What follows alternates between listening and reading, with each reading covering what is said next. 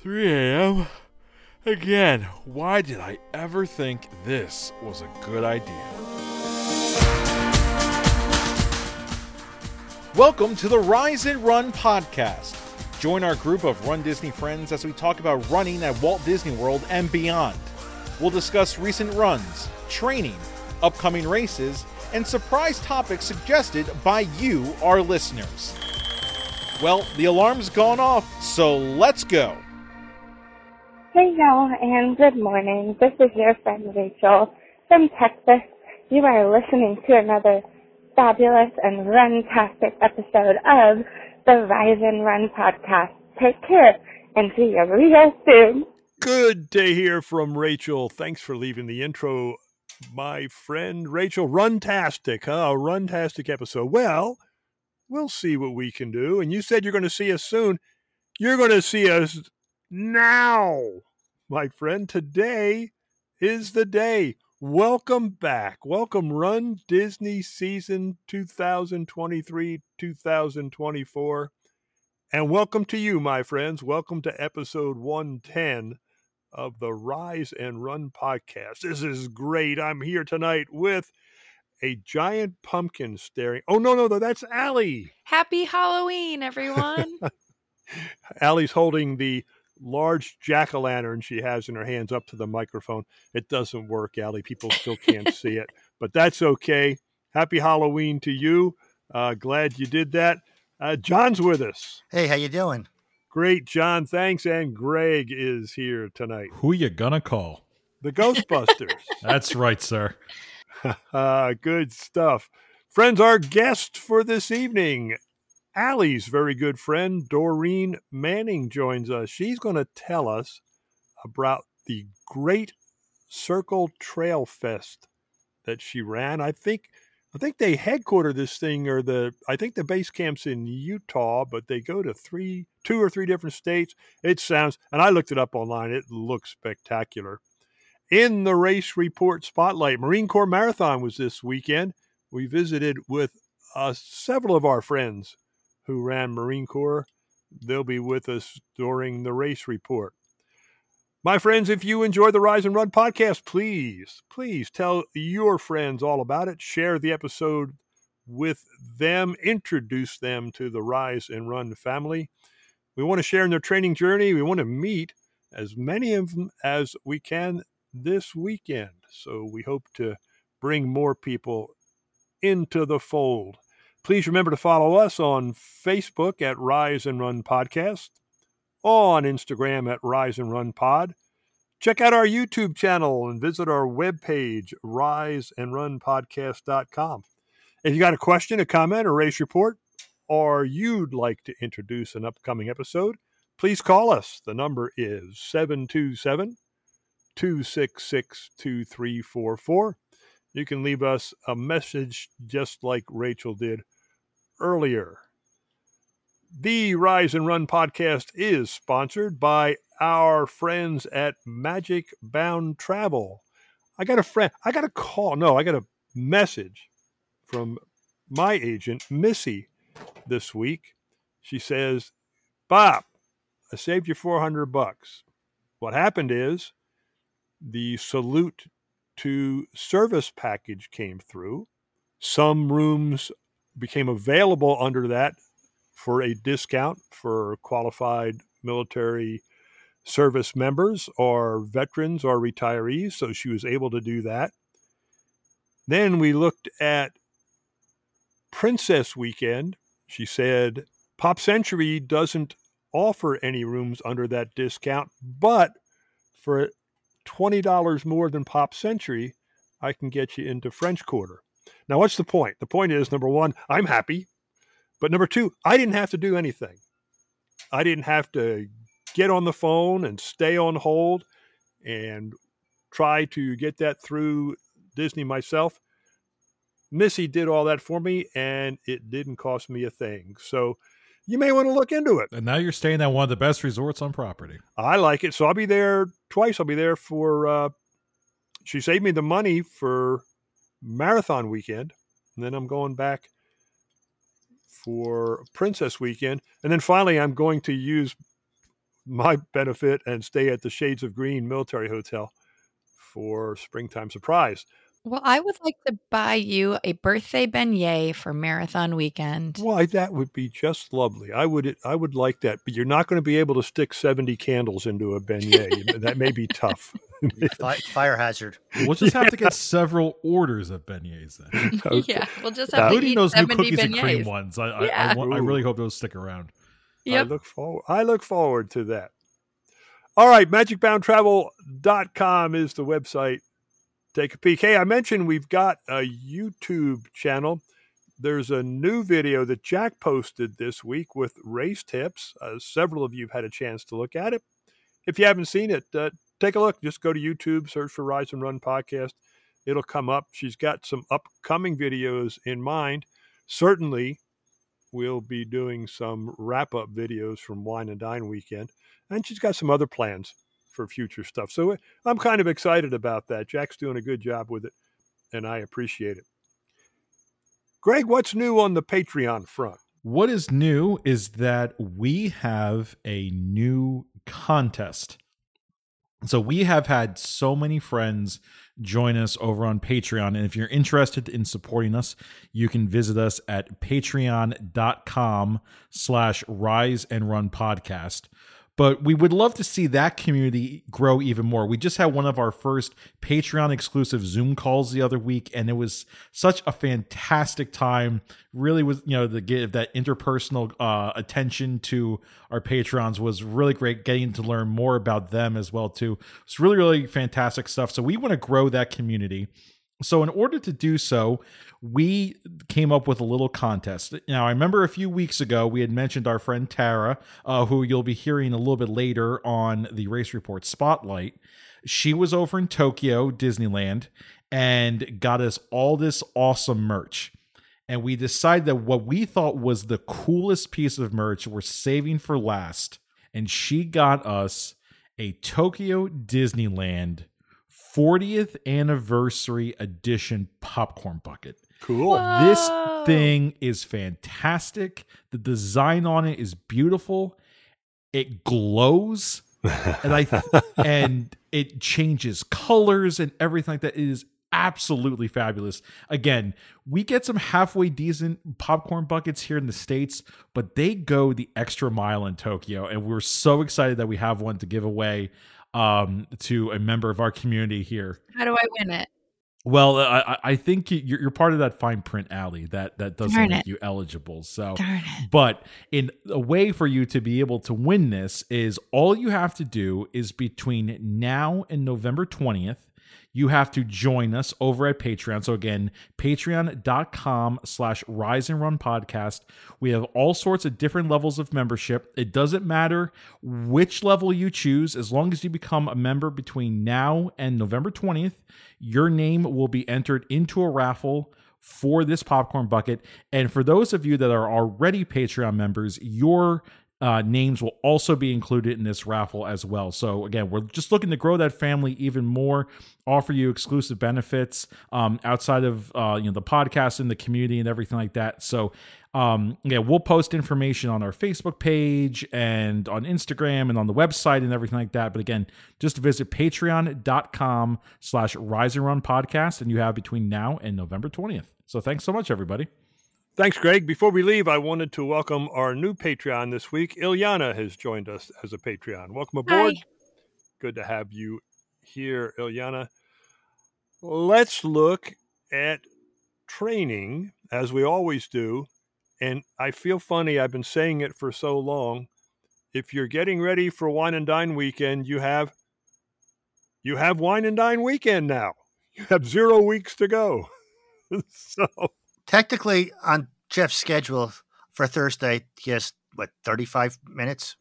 Yeah, I think so. I I have never done the Thursday run. I typically I did do the Tuesday run this week, which was this morning for us. Yeah, well, yeah, we're, But- you'll, you'll be you'll be enough walking that day at the park Yeah, and the expo. I, at the I've never done the Thursday run. yeah, And, neither have and then technically, as you po- said, John, technically the training schedule runs through next week.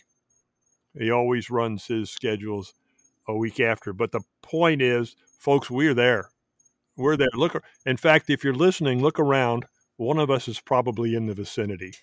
Now, what if I haven't started training yet? Is it too late to start? you know, someone asked that question just as a joke, and I appreciate it. I even made the comment. Hey, Thanks, Bob, what, what what's the weather going to be like too? While we're- Yeah. Oh, that we can probably let you know. that we probably know. I will tell you here, the weather has been gorgeous. It's about to get Florida cool, but it's going to warm back up for the race weekend. Sunday's going to be pretty warm. There's still a chance of rain. That long term outlook for rain got pushed aside. Friday and Saturday are looking great. Uh, Sunday still has a slight chance, but I, we should be okay. Humidity is going to be up. Humidity is going to increase throughout the weekend. And if you're not used to dew points in the lower 70s, well, you'll get a chance to find out what they're like. but let's look. Let's look. We have other events. Not everybody's going to be at Wine and Dine. The uh, marathon weekend is now nine weeks away. Holy yeah, I, I know, I know. It, it. I'm looking at my training schedule, and I know what I'm doing, and I know this weekend, friends. If you're not at Disney World and you're keeping on the marathon weekend training schedule, and you've got a challenge on your schedule, you have an eight and a half mile walk and a 20 mile run this weekend. So the numbers are getting big. With that in mind, this episode is going to be reasonably long. We do that on purpose.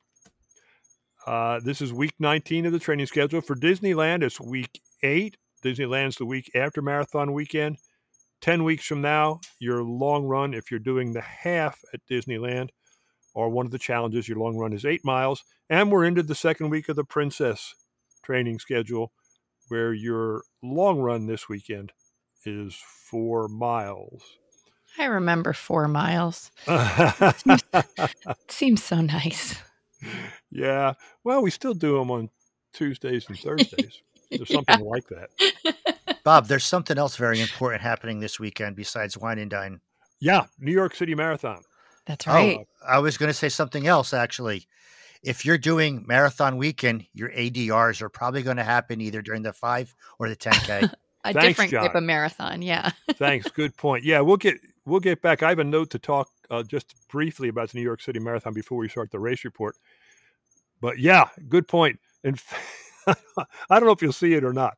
I don't know if you'll see folks on uh, Saturday and 7 Sunday a.m. or morning whatever. taking their phones out and making their ADRs while they're doing their runs. What time is it that you do your ADRs again? Is it you 6 a.m.? can yeah 6 a.m on the my disney experience app and website as long as it doesn't crash um or if you want to do it the old fashioned way and call disney i believe they open at 7 a.m yeah. that Yeah. should be fun. I looked. I arrive. My first night is um, in the ho- my first night in the resort is Thursday night for wine and dine. So my ADRs open on the third of November. mine open on the mine open during the 5K. Okay, yeah. So if I'm you're in earlier, I'm going earlier. Yours But like, if you're not doing earlier. ADRs, then you're trying to do Tron or Gal- Guardians of the Galaxy reservations while you're running. So it's Yeah, a I've whole. seen that Run for Disney sure. races are a whole thing for sure. if you're totally new to this, I don't know if it, ADR advanced dining reservation. So, yeah, you'll see folks doing it. I want. To, I know we're here. I know we're at Disney World. If you're doing wine and dine, maybe you listened to this before the races, maybe not. But let's talk about it just a little bit. First of all, friends, I hope if you have them, I hope you wear your shirts to the expo. I'd love to see you there. I'd love to be able to see our Rise and Run friends. I'll have mine on if you got one. Wear it. Uh, I'll be wearing it also to the meetup. The meetup is Saturday, 3 p.m. food truck area in Disney Springs. We're looking at a pretty sizable group of people if those who responded do in fact show up. And look, it's not on you. If you if you said yes and you can't make it, that's fine. We understand. If you said no when you show up, we're happy to see you. But we we'll see. We'll see. I I I hope we get a bunch of people there. And if you don't have a t shirt yet and you want one for marathon weekend, John and I just added a bunch of merch to the website. So we have uh, lots of new sizes and colors and different things that you can you can grab one and that way we can spot each other from a mile away and say hi. That's great, Allie. Thanks. I was I was actually going to ask about that. I'm I'm glad you brought that up. Thank you because I've seen that question too come up in Facebook. So I appreciate it. By now, friends, you should have received your post race ticket if you are doing the challenge or running the half. Anything that involves the half, you should have received your post race ticket in the mail. You should have received your email with your $15 credit to use at Disney World. Here's my recommendation use it right away. It's 15 bucks. It's, it's not going to earn interest. There's no sense saving it. And I know if I don't use it right away, I forget about it. It expires like a day after uh, the weekend's over, so it's like only uh, a short term fifteen dollars. So, it, yeah, it doesn't uh, it doesn't last. It doesn't grow interest. Use it up. Don't forget about it. It's a gift, but you know you paid for it, so use your fifteen bucks. yeah. Uh, a couple of things on race weekend at the expo.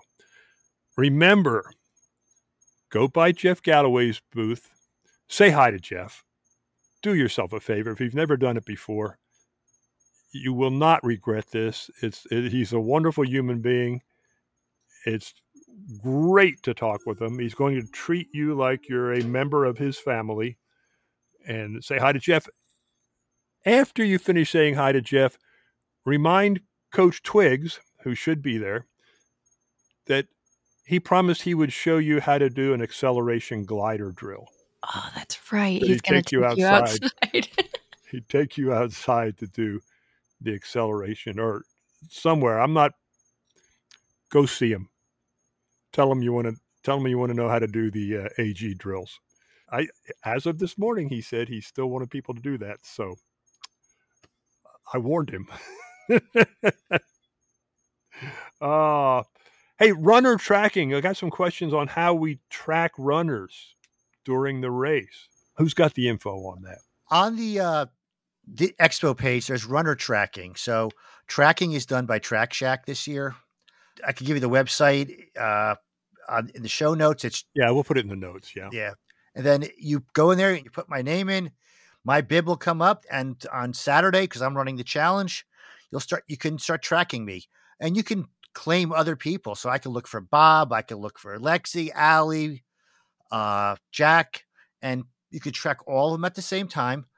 I don't know yet what's going to happen with it used to have a text message t- t- tracking that's not available yet, but they do they could track to Twitter, Facebook, or a link.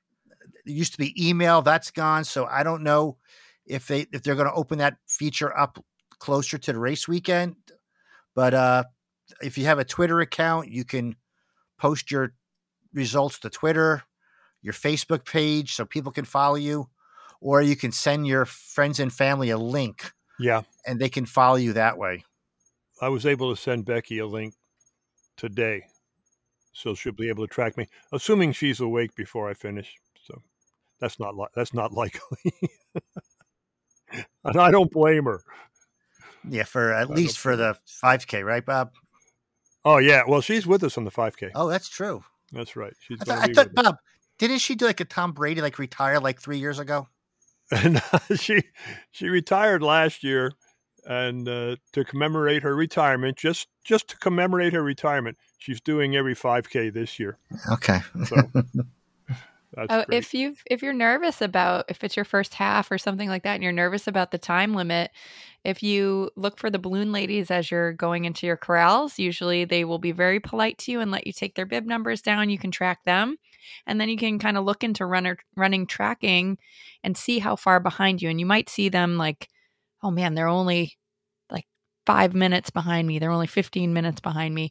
But when you think about that, that adds that much per mile to every Yeah. mile that you're doing. So you have that buffer. And so now instead of doing a 16 minute mile, if they're five minutes behind you, you can do a 21 minute mile and still Yep. be okay. depending on where you are. But yes, that's Yep, right. depending on where you are. So you have to think about it. Even though it sounds like a small number, it add you are adding it as a buffer to whatever you're doing already. also on top of that also if you go to the expo and you go to jeff's booth for the half marathon he will have all his uh, pace groups there so if you pull the 16 minute pace group which they leave basically right before the balloon ladies that's another way you'll have those names right there you can always look them up and run tracking and track Yeah. those people too Yep. So yeah, lots of ways there to track what's going on. But looking at that, I wanted to remind you, my friends, that we have a spreadsheet. It's in the featured section on the Facebook page. Our good friend Mark has helped us out with that. The idea behind our pacing spreadsheet is for you to go in and take a look and put down information on what kind of pace you'd like to maintain and maybe you can find some folks who are in your pay maybe you can find some folks to link up with and run together uh, we can also do that when we get together before the race we always get together in an area directly to the left of the bleachers that face the stage in the staging area we'll be there for all four races so drop by and say hello. Uh, but look for the pacing spreadsheet. If you're interested, if you're looking for someone to run foot, and, and it's much more fun to go with uh, others than it is to go all by yourself. Yeah, it is, right? It is. I we've know. Always, we've always had fun. I personally, I don't care how long it takes me as long as I finish within the allotted time. If I'm doing 12 minute miles, great. If I'm doing 10s, I don't think I'm capable of that yet. But, and I don't care if I'm doing 16s, as long as we get done and we have a good time. On that same vein, let's talk a little bit about race etiquette. And at Disney, sometimes it's just a big event. There are a lot of people there, a lot of people new to running, and many of them don't understand. Try to be part of the solution and not part of the problem. I don't want to go over everything, but a couple big things. Try not to walk more than two people side by side. If you're a group of three or four, then walk in groups of two. If you're a Galloway run, walk, run person, raise your hand when you're transitioning from a walk to a run a few steps before so people behind you know you're about to start walking. Get as far to the right as you can when you walk. Now, again, there are times I know personally, I'm definitely a run, walk, run guy. There are times when I'm stuck out on the left. The big thing I try to do is just get out of the way.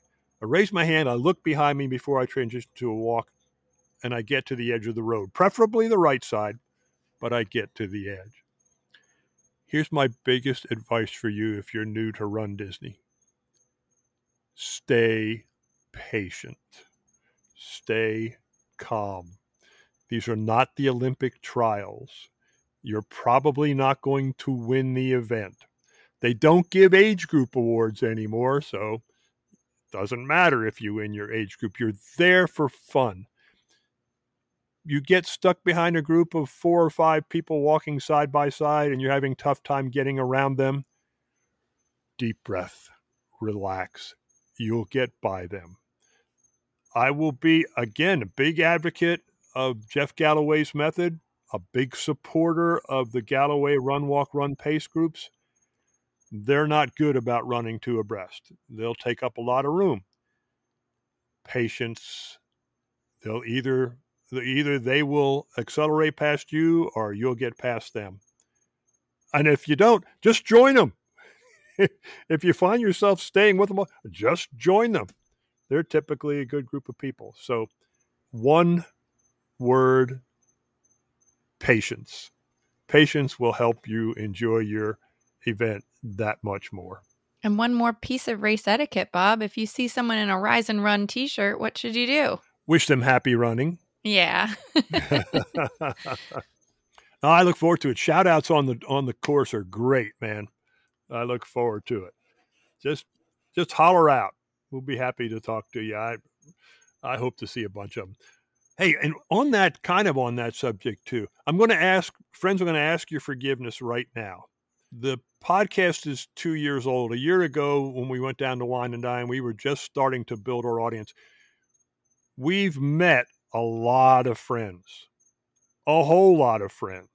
Even if we've met before, I'm not sure I'm going to remember everybody I've met in the last couple years. So please forgive me if you and please please come say hello. Please please please please please.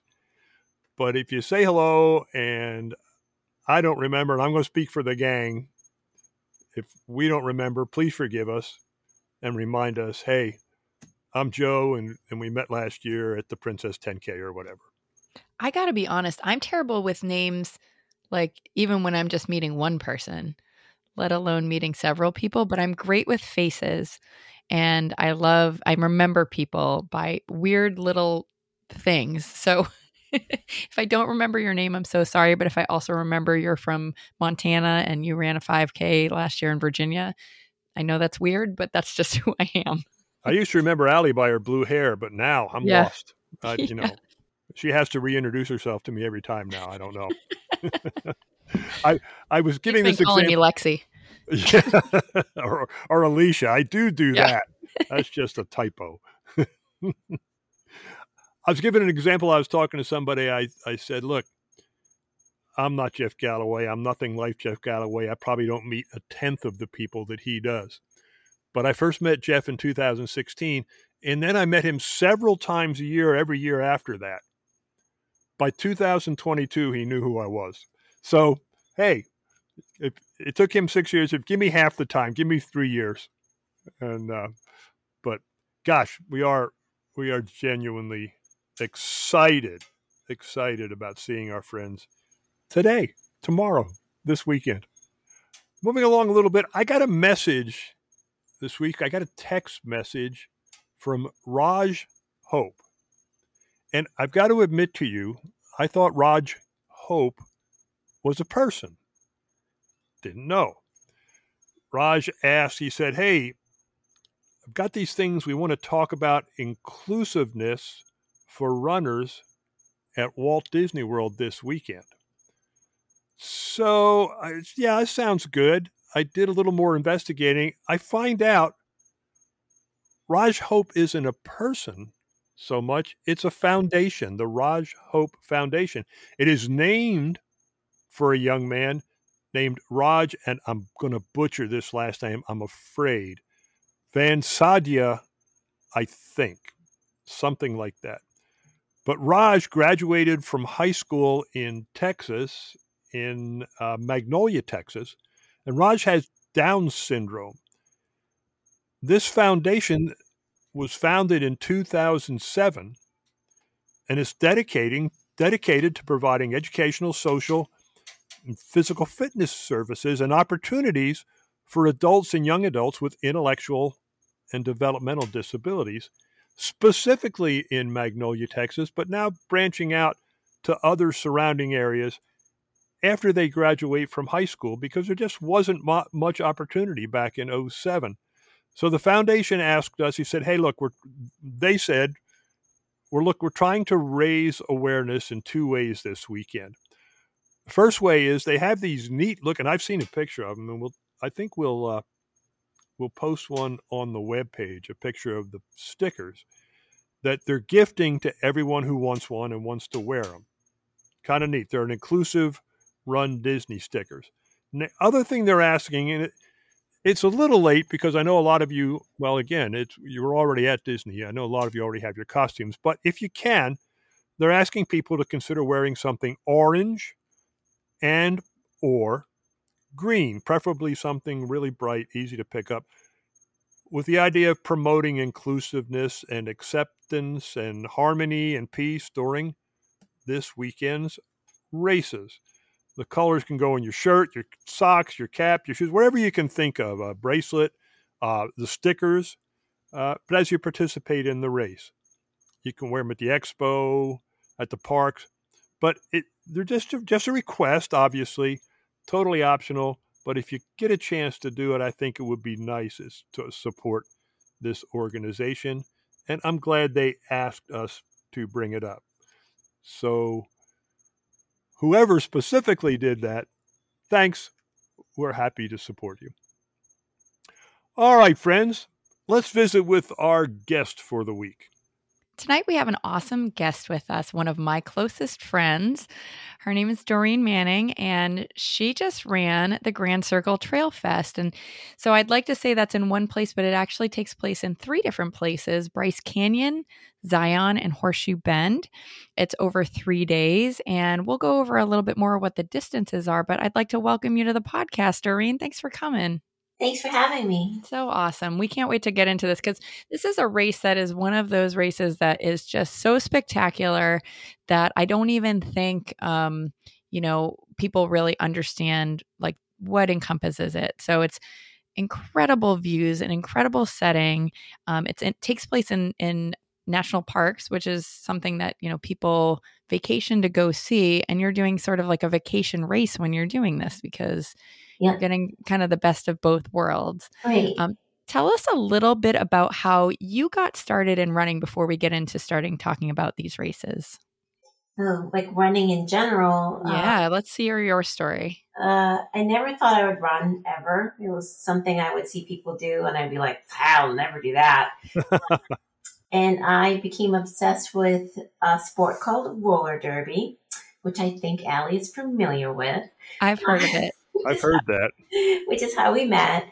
Um, and I really wanted to build my endurance and I really wanted to be on the A team uh, for Boston so badly. And so I started running uh, and I started CrossFit and I started exercising. Before I started uh, playing roller derby, I didn't do anything. I didn't exercise at all, ever. Um, and so I fell in love with roller derby, realized I needed to get in shape and started to run very slowly. Um, and it it's not an easy thing for me. It's actually really hard. Um, and I just persevered and pushed through. And so I've probably been running, goodness, I don't even know how long now. A while. I was 39 when I started playing roller derby. I was ancient. And now I am going to tell the world I am 53. So um, it was kind of weird to start late in life, but and I'm still doing it today, running. So good for you. You start anytime. I'm proud of you. And so you're actually the person who got me to run my first race. Um, and I've told this story many times on the podcast about how, you know, I wanted to run maybe five miles and I wanted to run maybe a 10K and then the 10K was sold out. So I asked you if I could probably run a half and you said, if anybody can run a half, you can. Definitely. And then we signed up for it and I didn't know that a half marathon was 13 miles, but here there we found ourselves and and you got you got me there and you got me through it and that was actually at the that was the princess race 2019 oh my um, goodness yeah. yeah so so not only are you a run disney veteran but you also are you've run a lot of races since then so even since you said you know you didn't see, see yourself as a runner necessarily or like an athlete at all right. I actually consider you a runner because you you are I mean, I, I just see you run all these amazing races, and then this is one of those. So let's get into kind of what this race is. So um, you're running three different days, yeah. and how do you how do you choose this race as as one of the races that you want to do, and what is it about this race that kind of drew, drew you to it? I really um, am attracted to impossible challenges. I feel like, um, and I love discovering new places to run. Um, I've discovered about myself that when I run someplace new, I can kind of do anything because I'm so excited about the views and like just how excited, like, you know, when you go to Disney, you're just like, oh my goodness, look at all this stuff, all this activity, and it gets you so jazzed. Um, and so I really wanted something different. Um, and I just was like, this is crazy. Let's try this. So my friend Steph and I um, sort of got into trail running around the same time. Um, I live in Shirley, Massachusetts, and there are a lot of trails around my house. And I just discovered this love of running in the woods, uh, so much more than running in the street. And so I don't even know how I found this. It was like probably social media or something silly. Uh, and I'm just like, this looks impossible and crazy and beautiful. And I'd never been to Utah. I'd never been to Arizona. And I just was like, let's just do this. So we put it on a credit card um, and did it. And it was unlike anything I'd ever done from like beginning to end, like having a base camp where you, everyone would meet and hang out and had activities. And then um, every single race is uh, at least an hour away from base camp in different directions. So you got to get up at like three in the morning, much like a Disney race. Uh, and then either get on a shuttle or get on a uh, get your rental car, which Steph and I did, and drive out. So you're driving in the dark, and the sun's coming up over this crazy landscape, which is so different than where I live. And it's just everything about it. Like the drive there is amazing, the race is amazing, but it was also like the hardest thing I had ever done, hands down. Um, and the first year was so incredibly hard that I was kind of determined to go back the second time. And like, I thought I had done all these things wrong. This is such a long story. Get ready. Uh, I really thought I did all these things wrong. I thought I didn't hydrate right. I thought I didn't train properly because the day one, uh, which was was day one, Bryce Canyon is the hardest, and it was so hard. It was like beyond hard, and I really thought my body was falling apart because I didn't do things properly but I learned the second year what I actually had was called elevation sickness. And uh-huh. I had no idea what that even was until this year. Um, so it was just so funny how, like, for a whole year, I've been training extra hard, learning about my hydration, learning about fueling, thinking that I was going to, like, kick ass on Bryce Canyon day one this year. And my elevation sickness was twice as bad. And I ended up passing out face planting at mile 10. Um, and it was brutal. It was brutal. Holy cow! Um, and the EMT was like, "Girl, you you have elevation sickness." Um, so it was just kind of an interesting journey of everything I thought I learned, I still didn't learn, and then I learned some more. Just even just like even that that that happened, it was still the most amazing race. It was still mind blowing because even though you're miserable and sick, I lost feeling on the right side of my body. Like it was just I got so sick but it was so beautiful. It so sounds crazy to even talk about. Like running through the desert, running through the mountains. The first day is 15 miles and it's through like all the, it's like you start in the woods. Break it down. So so this so the first day is Bryce Canyon.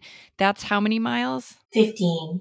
15 and then the second day is Zion, um, Zion and then that's how many miles? It's like 10, a little over 10. Okay, and then the third one is Horseshoe, Horseshoe Bend, Bend, my favorite, which is 10.6. Mm-hmm. Cool. Cool. So so you're running to, what's that total? I'm I'm not I didn't come here to do math. Yeah, it's tonight, like 35 or so. Sure. 35. So you're 35 30, and 40. Yeah. 35 miles, but you're also doing an insane amount of elevation as well. Yeah. I mean, the elevation is what was so brutal on my body. I mean, I'm coming from Massachusetts, so it's practically sea level where I am. Uh, my friend Steph was at sea level. She's from Gloucester, Mass, so she's like on the ocean. Um, but Steph's much younger than I am and doesn't have. I have a lot of issues uh, with my vestibular system, and I think my head injury that I got skating on my vestibular system messed me up even more with elevation. So I just had all these challenges. Um, but despite that, it is like the most incredible thing you'll ever do running. what kind of elevations we talking about, Doreen? Um, I believe the first one was almost 3,000 uh, feet going up. yeah, that's change. I get that. But what what altitude's above sea level? You said you had some uh, sickness from the altitude. Yeah, so it's it's like I got it like just being in Utah where I was, I could already feel that I didn't feel well.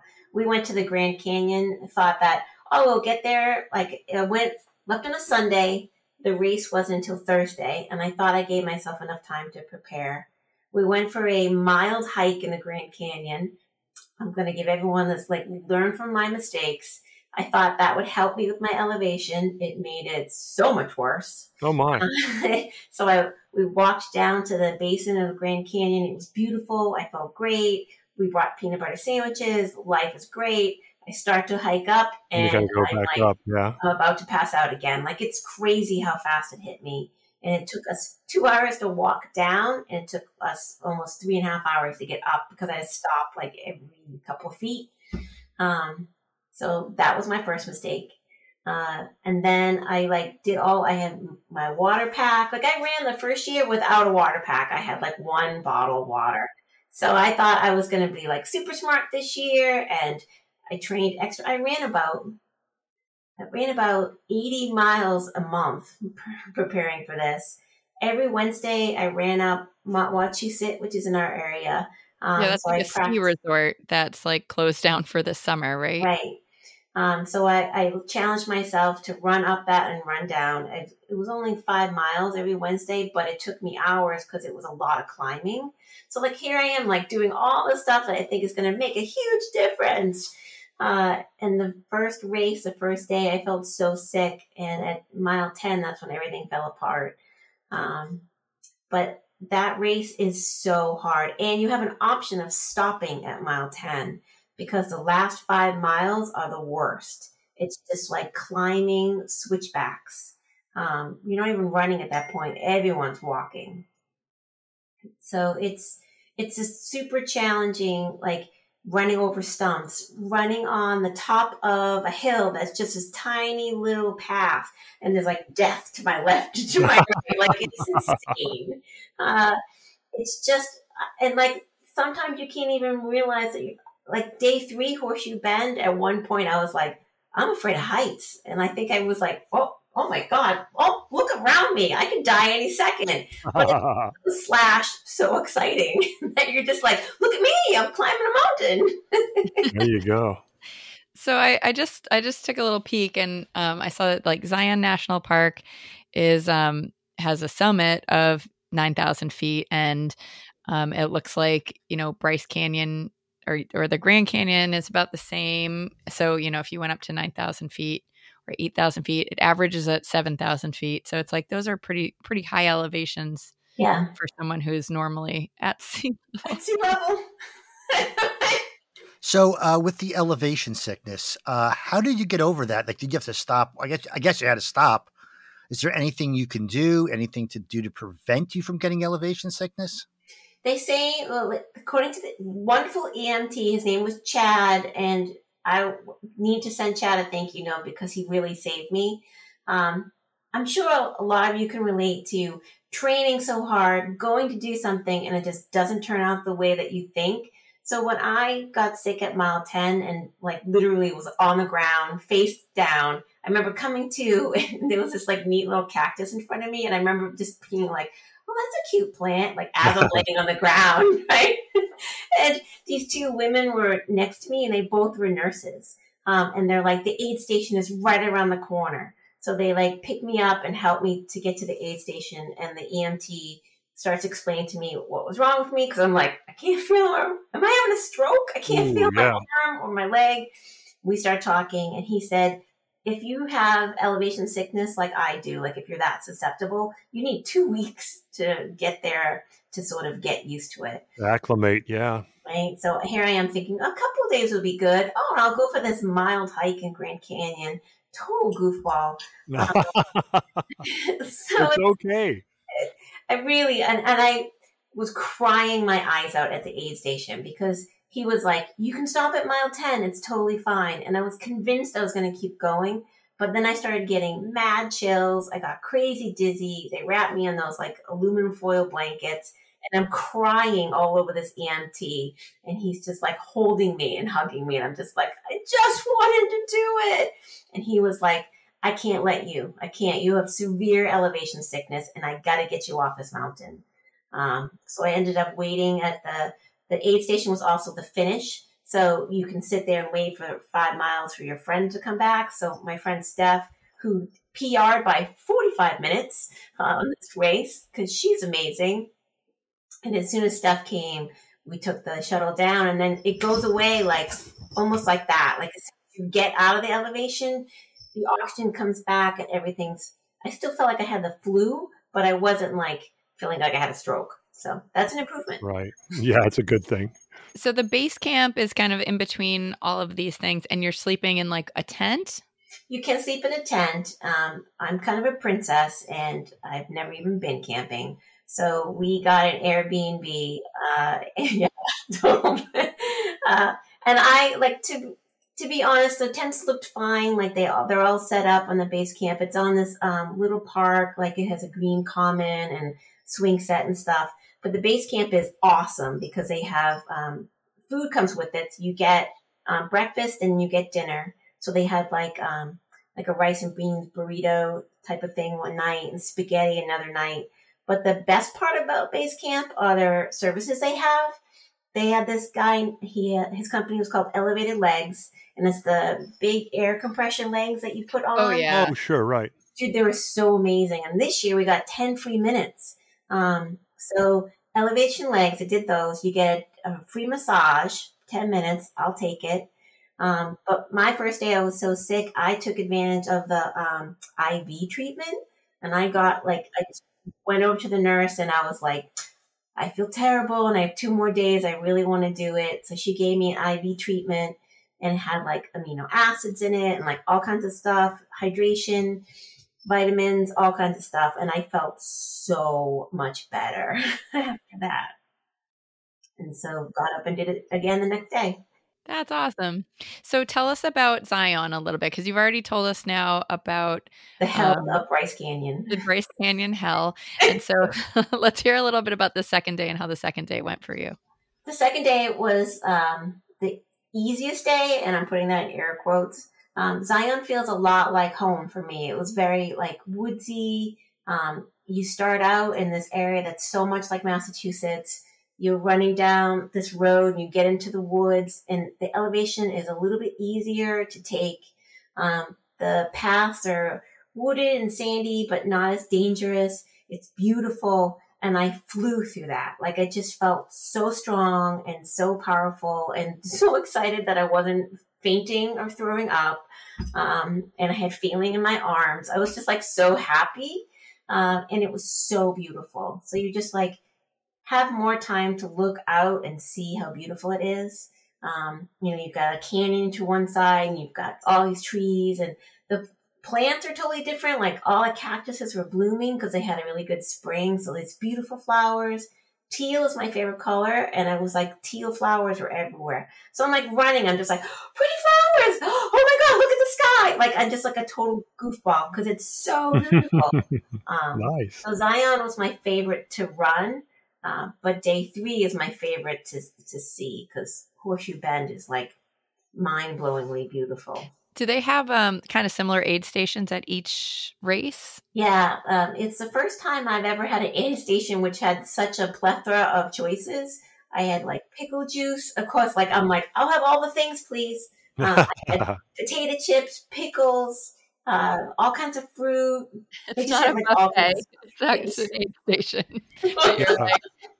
yeah, we hear about this from trail from trail runners. Trail runners say, uh, and and ultra runners especially say the same thing about the aid stations. They're so great. So great. Like, and you need it too, because it's just, it's brutal on your whole body. Like the sun and it, the weather was really good. It started out really cold. Um, but then it like warms up, but it's just, it's so different. The air is so different. The ground you're running on is so different and it's a bit technical. So you're jumping over things, especially day three. Day three was like, jumping over crevices when you look down you're like i could be dead. Like i don't know how it's just so scary. Well tell give us a little synopsis of day three now too. So at horseshoe bend you said this is your favorite one? It is my fave. You start on um, native american land that um, usually they're last last year i gave a speech this year was a little shortened but he talks about how it's his family land and it's been in his family for generations and it's not open to the public but he grants access for the race. And you're just on flat rock. It's not like a path you can follow. And it's just a sea of people. Sea of people, it's not that many, who are just running on these rocks. And you're like, I hope I'm going the right way. And then you look over and you can see Horseshoe Bend, which is so beautiful. And the sun's just coming up and you can see it on the water. And you're just running and like in amazement It's just so beautiful and so foreign. There's no trees. It's like you start in the desert and then it's just rock. And the rock is like layered. So you're like jumping over the rocks, like little steps. And then you get into a sandy area and the sand was kind of brutal. Um, I said after Joshua Tree, I would never run in the sand. And, I remember this year, I was just like, why am I in the sand again?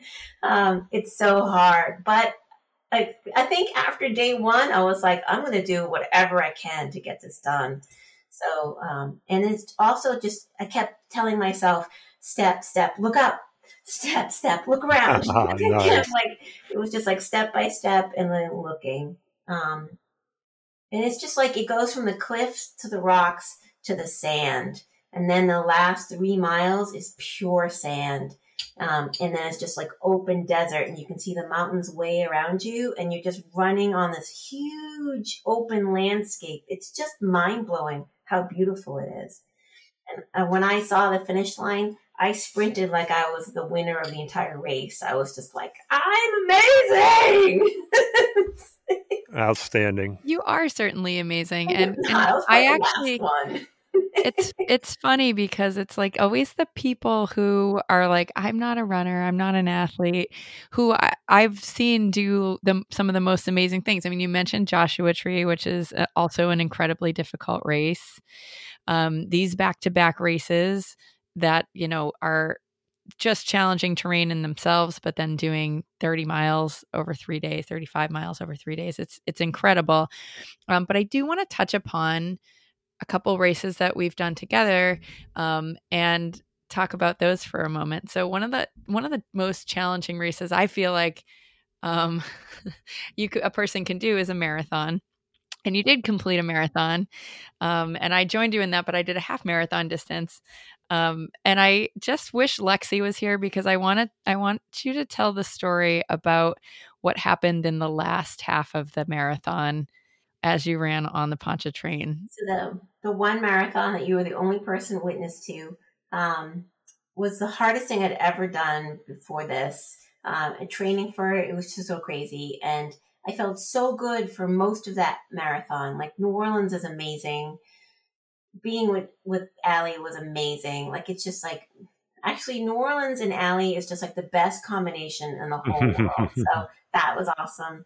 I can imagine. And I think it was like the last three miles. And I remember like talking to Allie on my watch, and she's like, You're almost there, you're almost there. And all of a sudden, my foot hurt so bad. Like I just, I felt like someone had like set my feet on fire, and the pain was so bad. And I'm at, I'm like not thinking straight either. And I just remember sitting down, and Allie's like, I'm looking at my watch. You're like, You're almost there. You're, you're so close. And I'm like, I can't, I can't go on some woman stopped who I don't even know who she was, and she was like, "Are you okay?" And I'm like, "My feet hurt so bad, I can't do this." And she was like, "Uh, uh honey, you're getting up right now." And she like grabbed my hands and pulled me up, and she was like, "You're gonna do this." And she ran beside me, and you know, next thing I know, there's there's Allie screaming my name. and also the thing you didn't mention is that so it's like it takes a turn and it and it goes right along the water like the waterway. So there's a big like um there's like a lake there. And so you get this lake effect where there's lots and lots of wind. So much wind. So you're like running against the wind in this in these conditions. And and you told me that all the porta potties were blowing over blowing away. Wow, that's a lot of wind. in the wind and that is lexi's like number one um nightmare is to be stuck in a porta potty that falls over. It was i just that was right when the race turned from like amazing to like holy crap. Literally. literally. Literally. Um but you know that those are just some of the like some of the things that you've overcome. Like you said you're like running up ski mountains for fun. I mean i consider you one of the most um, amazing runners that i know. Um and so I, i'm really glad that you're able to share this story with us. Yeah, so this is your been fun. second yeah yours is your second time running this race. Yep. What what do you feel like um you took away from each time that you ran it? Because i know like when you have huge experiences like this they they can kind of be learning experiences for us I remember the first year I did it last year. I remember after day one, which I didn't realize I had elevation sickness. I thought I was just lame. Uh, I just remember being so exhausted and going to bed thinking there is no way I can wake up tomorrow and do this another race. And I did. And then I was like, okay, day two, there is no way I can do day three. And then I did. And I just remember day three running across that finish line crying, just like, I can't believe I have done this. And even though this year was a bit of a disappointment for me, which is, is kind of funny, I was, I really thought I had figured it all out. And then the day one didn't happen the way I wanted it to happen.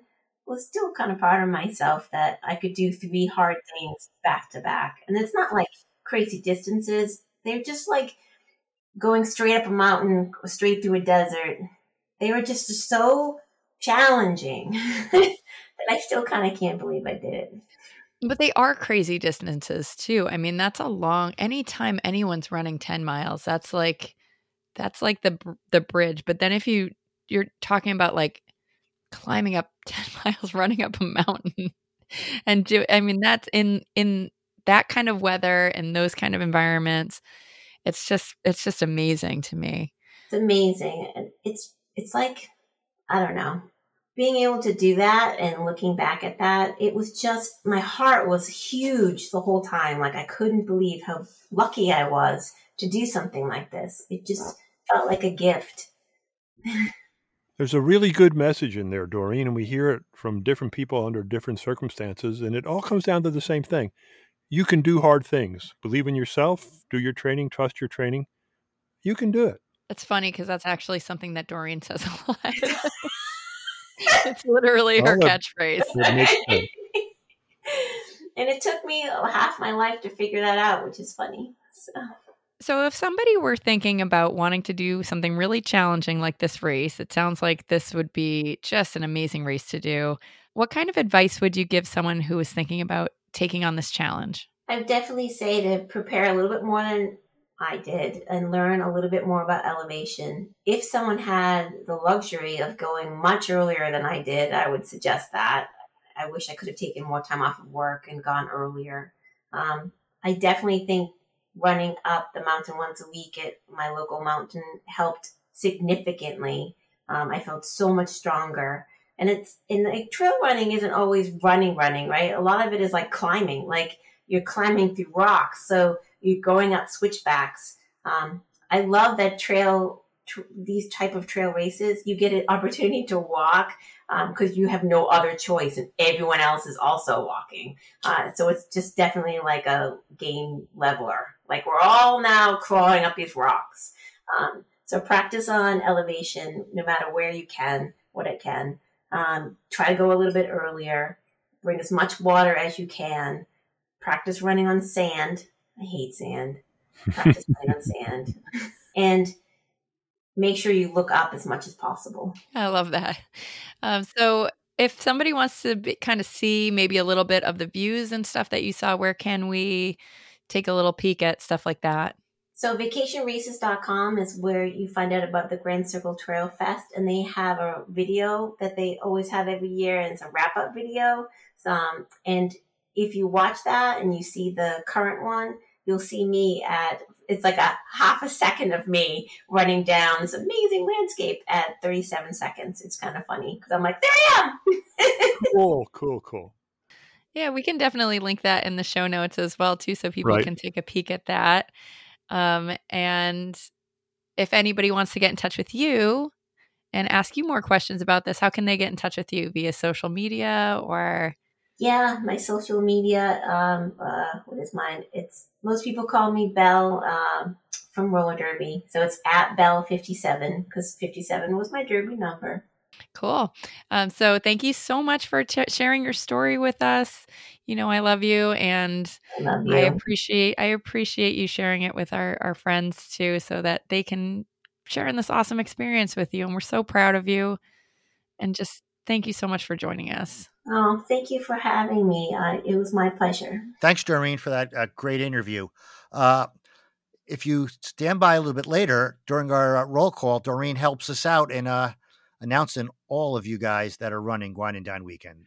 Yeah, John, you're right. We'll definitely be calling a lot of names because it is a brand new Run Disney race season that we're all really, really excited about.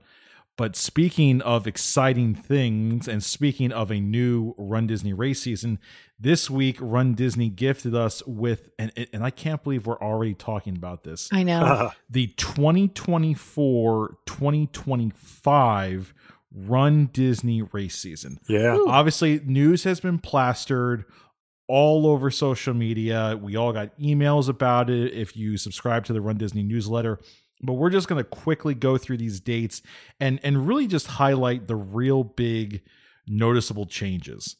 The first one is, and I think this was the part that took everybody by surprise and everyone wondered if we would get more of this and that is ladies and gentlemen, we have a brand new race to start off the race season, and that is the Disneyland Halloween Half Marathon Weekend.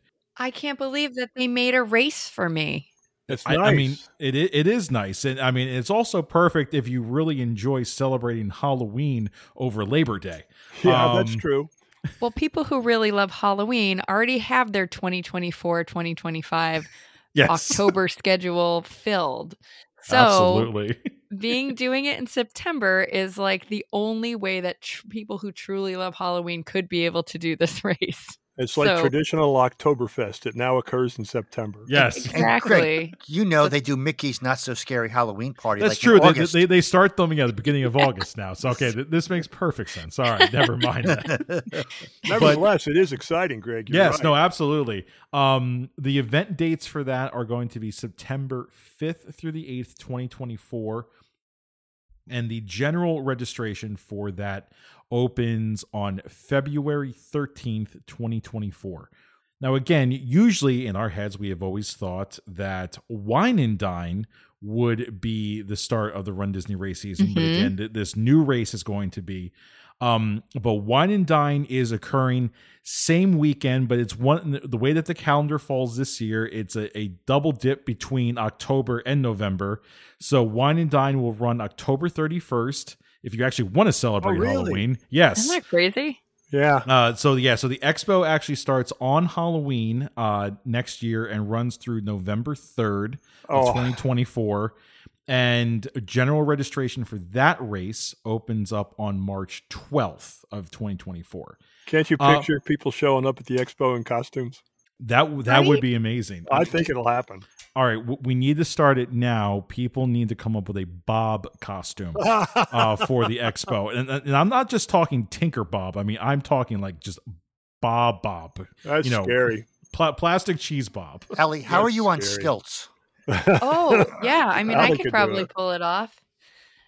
But you know what's crazy is that I think that a bunch of people are going to try to go to Mickey's Not So Scary Halloween party the night before and then just Mhm. not sleep and go to the 5K exactly. the next no, day. absolutely. I mean, it's also a crazy thing too, and I'm sure you probably could line it up even, you know, this race weekend depending on your travel dates. But you know, if you did a long enough trip, you could probably get the last Mickey's Not So Scary party and go to the first Mickey's Very Merry Christmas oh, party. Oh yeah. Which is absolutely wild to think that you could probably do both things in the span of a week and a half. Oh could yeah. I'm sure probably, or or we are going to. Excellent question, Allie. Excellent. um, but then moving on, um, marathon weekend um, did fall as we were speculating in one of our Zoom calls that we had w- with everybody the other week. Um, it will be the second full weekend of January. So this is January 8th through the 12th, 2025. General registration for that race will be on April 9th of 2024. Now, one of the big differences is, you know, we look at this calendar and the Disneyland Half Marathon weekend is literally the weekend after Marathon weekend. But here, it's going to be a couple of weeks later. Uh, so Disneyland Half Marathon is January 30th through February 2nd, 2025, and registration opens June 18th, 2024. Then Princess usually occurs within that same weekend, whatever that weekend post President's Day weekend is. Uh, so you're looking at February 20th through the 24th of 2025, registration on July 30th. And then next year, Springtime Surprise actually occurs a few weeks earlier than it has in the last couple of years. So for that event, you're looking April 3rd through the 6th, 2025 with registration opening on August 27th of 2024. Surprise. Now the- That's probably a good thing, though. It's so funny though, because it's always just like there's always some random surprise in springtime surprise. Like Absolutely. it's either like you don't know what the race, like what Oh, the race is gonna be Yeah. until the what was it like the week before registration this year, a couple days before registration, yeah. after we found out what the themes were. Yeah. And then this one is like surprise. It's on a. It's it's not on Allie and Jack's birthday. well, the one thing that I thought of the reason why they maybe bumped it up early was because, you know, I, Easter I think plays into you know and, and spring breaks and everything like Sure. that. I was thinking, oh, maybe Easter in 2025 is super early, but it's actually very late in April. So maybe they want to get the the race weekend done before the spring break crowds. I'm, I'm really not sure, but um again, so that is your mapped out race season. Now they also did announce um the virtual events are coming back. So your typical summer series will be happening starting in June. And then um, we're going to be getting the second annual virtual 12Ks of Christmas. Um, so that will be happening next holiday season as well. But the one thing that a lot of people were curious about, and I was very surprised, Run Disney did provide information on this, you know, with all these new races in Disneyland um, is how can I get my coast to coast medal? And if you go on the Run Disney website, it actually gives you a nice graphical breakdown of how you can earn your coast to coast medal starting in the calendar year of 2024. Um, and oddly enough, and I know we talked about this when they announced the the coast to coast challenge, is there's going to be what they're calling two different tracks. And it's going to be two different medals even though as of right now we have no idea what those medals look like.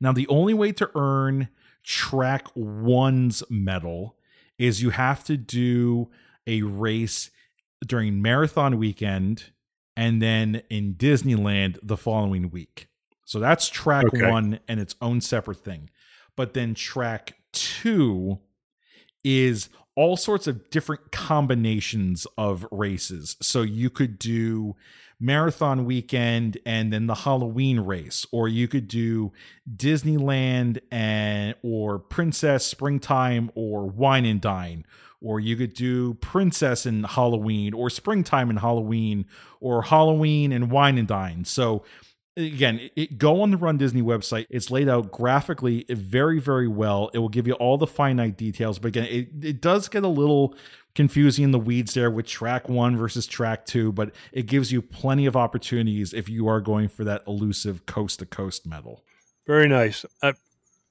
I am inclined. I've said I want to go to Disneyland. I think the Halloween race sounds really good. Let's do it. I'm, I'm optimistic. I'm going to give it a shot. Nice. Yep. Yep. Cool. Sounds like fun. Greg, thanks for the recap. Friends, we've talked about it a couple times tonight. Let's get to it. Let's do the wine and dine weekend roll call.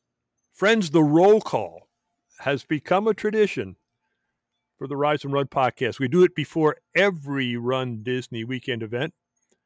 The first one was two years ago before Wine and Dine.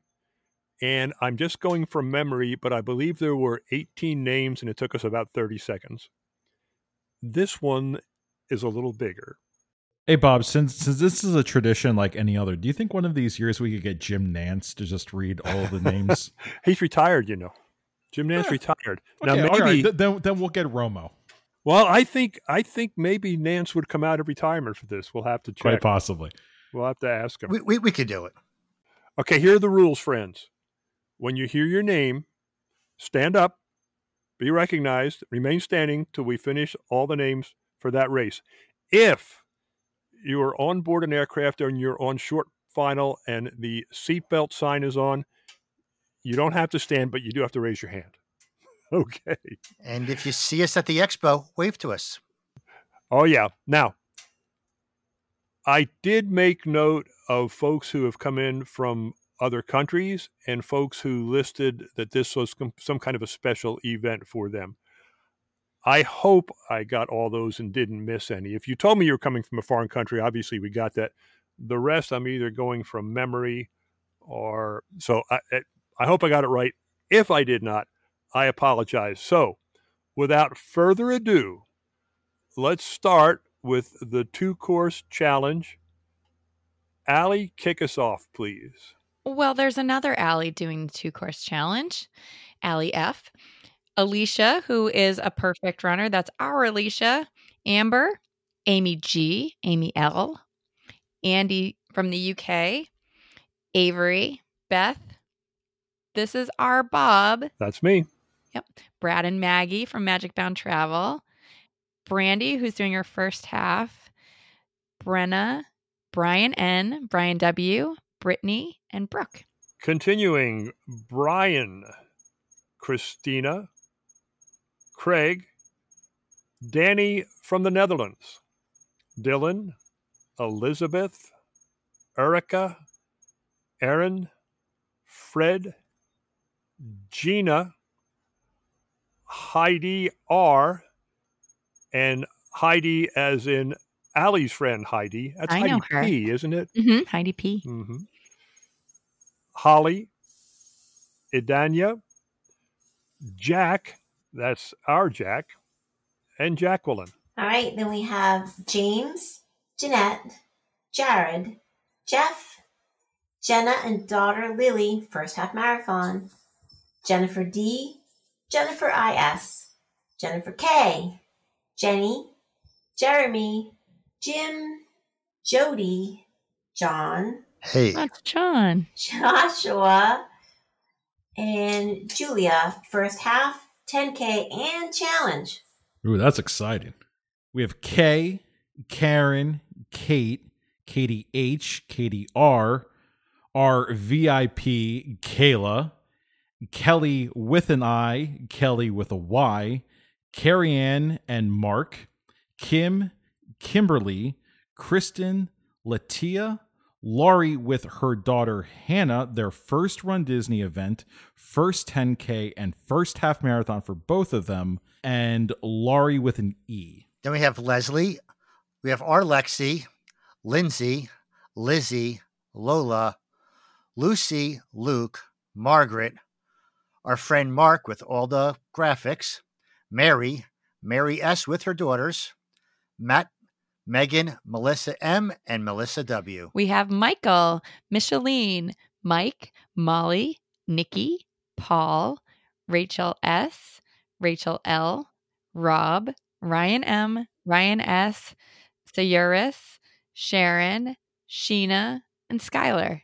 Sonia with her friend Jessica, Sophie and her father, Tara P, Tara W, Taylor, Tony, Tracy, Vanessa, Victoria, Wendy, and Yar. The two course challenge, folks. All right. All right. You, you may all be seated. Congratulations. Let us move on to the half marathon. All right, we have Andrew, puppet runner, Allie, That's my me. friend, Brandy, Casey, my other friend, Yay! Christina, Clara, Cody, Cynthia, Esther, Haley, Heidi, Jason, Jennifer A, and husband Mike, first half for and our Run Disney event for both. First race for Mike. Woo! Well, that's a heck of a first race. Holy cow. Yeah. For real. Jessica H, first half marathon. Jessica L and husband, husband's first Run Disney event. And Got roped John- in. John's first half and first Run Disney event. And Catherine. Continuing on with the half marathon, we have Carrie, Kristen, Madeline, Mandy, Mary, Melissa, Michelle, Monica, part of the Chaos crew, because 110 miles is just not enough. Let me explain that. let me explain that. Monica, I believe, was registered for the challenge, but she's doing the half because on Saturday she's running a 50 miler instead. Jeez. Unbelievable. Again, ca- captain of the uh, chaos crew right there. That's right. V- very appropriate. Continuing on, we have Rachel, Ruth, Sarah, Shonda with her daughter Grace, Stephen, Taylor and her fiance Brandon, Troy, Valeria, and JJ, all the way from Argentina. All right, that's our half marathon runners. Woo. Running the 10K. Okay, we have Andy, his first run Disney event. Anna, first run Disney event, and it's Lexi's sister. Brittany, Caitlin, Christina, and Greg, first run Disney event. Julie, Kai, with mom Sheena, 16th birthday, first race. Ooh, happy birthday. Mary Jo, Megan, Melinda with daughter Lucy, her first run Disney event and first 10K. Michelle, Missy, Salma, the first run Disney race.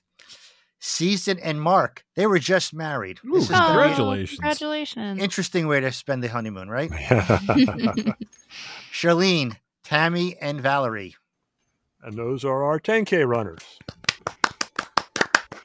You know, I, I just thought of something though. Go, going going back to the season and Mark there. I mean, if you can get up together at two o'clock in the morning, Yeah. and navigate to a bus and run and run Disney event, y- y- you're destined for anything in life. So, so th- this is this is a perfect test of of newlyweds.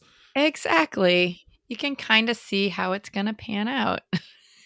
On the 5K now, I need to explain on the 5K, we're going to repeat some names because if you're doing the challenge and the 5K, you're going to show up in both places. So, 5K. Here we go. We got Allie, and that I know is a it's a repeat from before because we started off with Allie before, That's right. So then we and got Amy, And it's not you.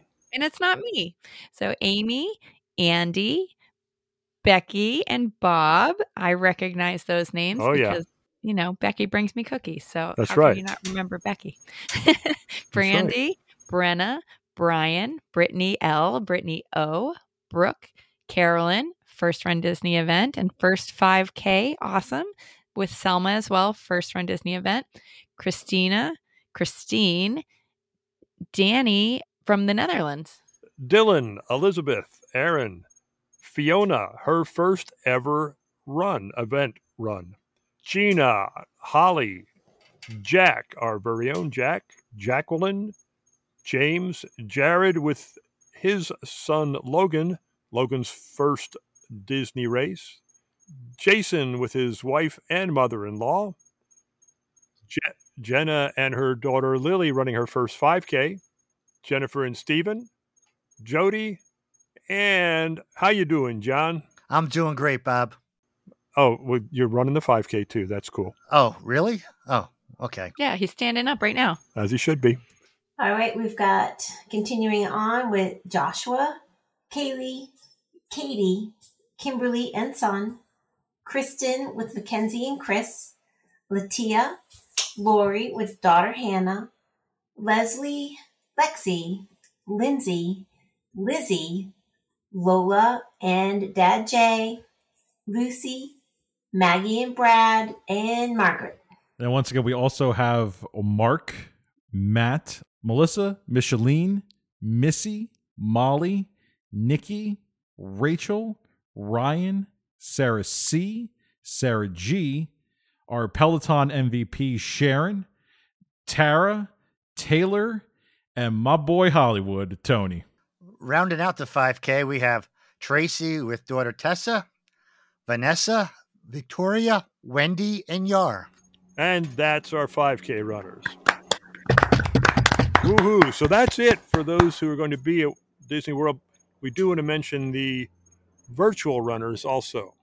Not with us at Disney, but with us in spirit will be Christine for the challenge, Dawn and Jen for the half, Heather C challenge, Heather O 5K, Heidi 5K, Joe 5K and challenge, Laura, 5K and challenge, Molly for the 5K, Sabrina for the challenge, Sean for the challenge, Stephanie for the challenge, and Sarah for the 5K live then challenge somewhere on site. And that, my friends, is the roll call for the 2023 Wine and Dine race weekend. Well done. Thanks to all of you for, for dropping your names in the race report. We're excited.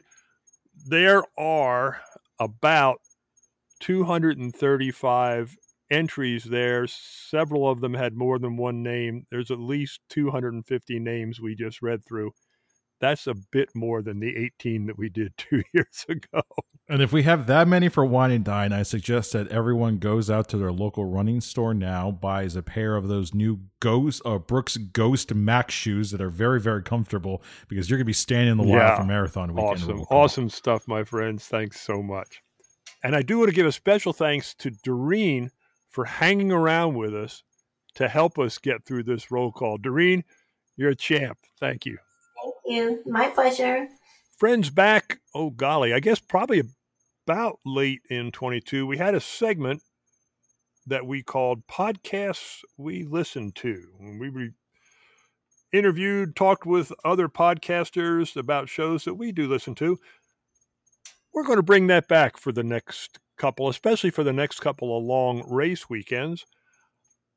I want to start it out with our friend Mark Lane Holbert and wishing Mark a happy birthday.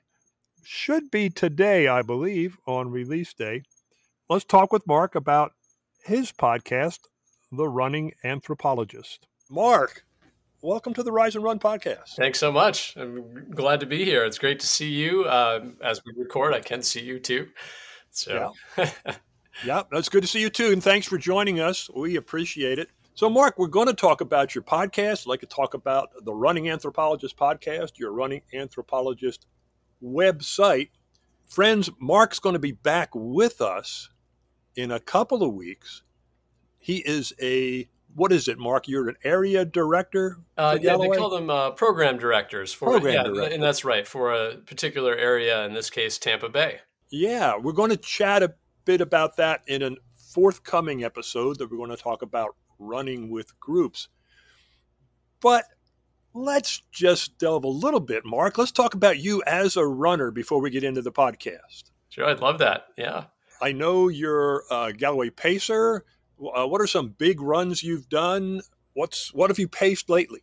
Oh gosh, you know, the, I was just going to say the best part of my running career has been, believe it or not, the last few years with uh, with Galloway. I've got to meet so many great people and got to go to so many great events, including Disney events, and uh, made a lot of good friends. Uh, my wife, actually, who I, I think you had on the podcast not too long ago, has we been sure a, did.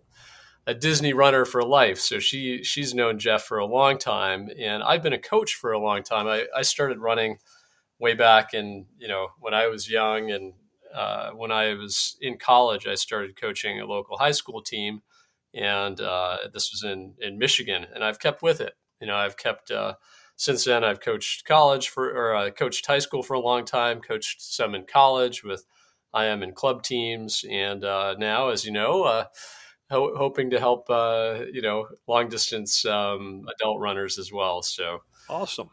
Awesome. I, you used the phrase when I was young, Mark, you're still young. Of course, it's all it's all in the eye of the beholder. that's But right. I, That's I right. think you're still young. The Running Anthropologist uh, website and podcast, which came first? That's a good question. You know, the project idea started um, during the pandemic. Um, I, I was, as most of us, kind of twiddling my thumbs a little more than usual. I also had a newborn daughter who um, was at home with us um, quite a bit, so I was spending a lot of time with her. And during those short uh, periods in between when she was napping, I thought about, you know, how can I do something fun that, and I kind of fell back to this running anthropologist idea I'd had and basically, you know, basically just wanted to explore a few corners of running culture that I was interested in, kind of a niche thing that I didn't think others uh, were covering. You know, uh, so kind of a, a nerd project, so to speak. it's a unique title. Where did it come from? Uh, I, I was trained as an anthropologist, um, did my undergraduate work, and went on to do some grad work in linguistics, so ling- cultural linguistics, um, and taught languages and studied languages. Um, but the anthropology bit is just kind of that curiosity of learning about other cultures. And sometimes from looking at it on the inside, we don't realize, you know, how unique running culture is and kind of having a chance to travel and see that in different places, I thought I'd love to, you know, interview some people and get their perspective on, uh, you know, whatever corner of running culture they occupy. Uh, so that's kind of um, how it started, and I realized during the pandemic I could do a lot of that, uh, of course, virtually. So that was also a plus. That's great. It's it's. I listen to it. It's a good podcast. Your format, you have guests on every episode, correct? Uh, that's right. Yep, just guest based. And I don't believe you publish on a regular schedule. Is that correct? Also correct. Yeah, about about once a month, sometimes once every couple months, kind of depending on uh, a you know the academic schedule. I'm I'm a professor. I I work uh, as a faculty member at uh, University of South Florida, and um, you know during that sometimes are like a heyday and sometimes they're easier. But I always kind of have a few people uh, thinking about and reaching out to in between. And it kind of depends on them a little bit too. Yeah, I understand that. Uh, I'm not going to ask who your favorite guest was. That's unfair, totally. But a couple highlights, maybe some interesting, novel, maybe some folks that uh, said things you didn't expect, or uh, any episodes that you might want to steer us to. You know, I would probably steer and probably give myself away in that there's a few people I've interviewed more than once. Okay. And those were the ones, of course, that I really, really enjoyed. And I felt like, oh, they, you know, I would love to talk to them again. And those include, of course, Jeff Galloway and Chris Twiggs. Of course. Um, who um, I think are doing a lot uh, for the culture of running and have changed it uh, for the better. Um, and of course, uh, some, I guess some of the more, um, further afield guests who do have done some extraordinary things um, include Mike Wardian, um, who's an ultra runner who has done just you know unique things, record breaking things, and also unique um, challenges that he's done. Um, and um, a good friend of mine uh, has been on a few times. Um, is uh, uh, my friend Jorge, who he, he's actually not a you know, not a pro runner or anything like that. He's one of us, but he um, he found his way to running through for a unique cause. And I've talked to him a few times about his work uh, as a pacer. Um, he is a good runner, and he's paced um, several hundred races, um, including a lot of ones that others couldn't fill. He's uh, uh, especially a Marine Corps MCM uh, devoted person. So he's one of the people that convinced me to go to MCM and do a little um, special on that, where I interviewed people, you know, at MCM and the race director, and kind of tried to get a little bit more about the culture of that particular event. And um, I've done that um, a few times, including meeting Jorge uh, Garcia a few times um, and meeting him there uh, so that he could tell me about it while he was there and kind of give a tour. We went out to the um, you know, to Arlington, um, interviewed a few folks that were running for um, soldiers who had who had fallen, and you know that kind of thing. Yeah, it, it's something that um, it's hard to capture unless you're there. But I did my very best to kind of do a little documentary uh, about that. That is a great event. It's one of those. Of course, we have the six world majors, but then I always kind of think of all right, just just below that MCM, Flying Pig, Disney, a bunch of them. So maybe our friends who ran MCM might want to go back and listen to that episode or episodes, or just did you get it all into one episode, Mark? Um, I, I, did one where I interviewed uh, the race director, and then another one where I was kind of on the ground. So it was a couple. So I'll bet friends who did that one would enjoy listening to it. Conversely, it's one I'd like to do. Now, you know, I know how I know what I need to do. I need to register. I need to get myself up there. But it's yeah, I think it's a terrific event. That sounds like a very interesting series of episodes. Uh, I recently listened. You had a, a friend who was a physiotherapist and also an accomplished runner on, a young woman. Thought that was a very I thought that was a very interesting episode. Oh, thank you. Yeah, that, that's the most recent one I recorded. In fact, I plan to interview a few more physical therapists. And I, you know, it's interesting. I, I think sometimes we get kind of caught up in the uh, the the glitz and glam, you know, the famous people, and uh, we fail to notice that like, oh, these these guys wouldn't be able to do any of this, nor nor plenty of us without um, this side of physical therapy and strength um, the things that we need to continue running uh, when we're older, especially, but in really at any stage. Um, PT is just so cool, you know, to learn about the process and why people do it and um, how um, how they get into it, and so also to get some tips like, you know, what are the few things you would tell a runner who's you know not injured or who might be injured that um, they should be thinking about. They are certainly very valuable to us. I know personally, I've visited with them quite often, and golly, I wouldn't be running if it wasn't for a good PT, a good series of PTs. So, yeah, that was fun. Let's shift a little bit. The website, Mark, is it a supplement to the podcast kind of completely different or? That's a good way to put it a, a, supplement. I i sometimes refer to it as a blog site. It's kind of set up in that blog site format.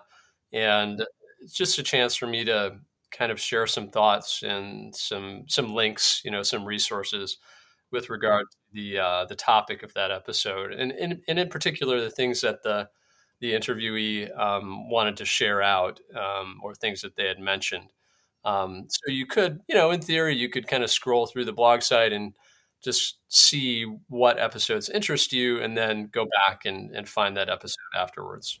How many episodes in the can, Mark? Uh, let's see here. I think we're about at 75. So, oh, that's significant. Uh, yeah. So yeah. you've been doing this for a while.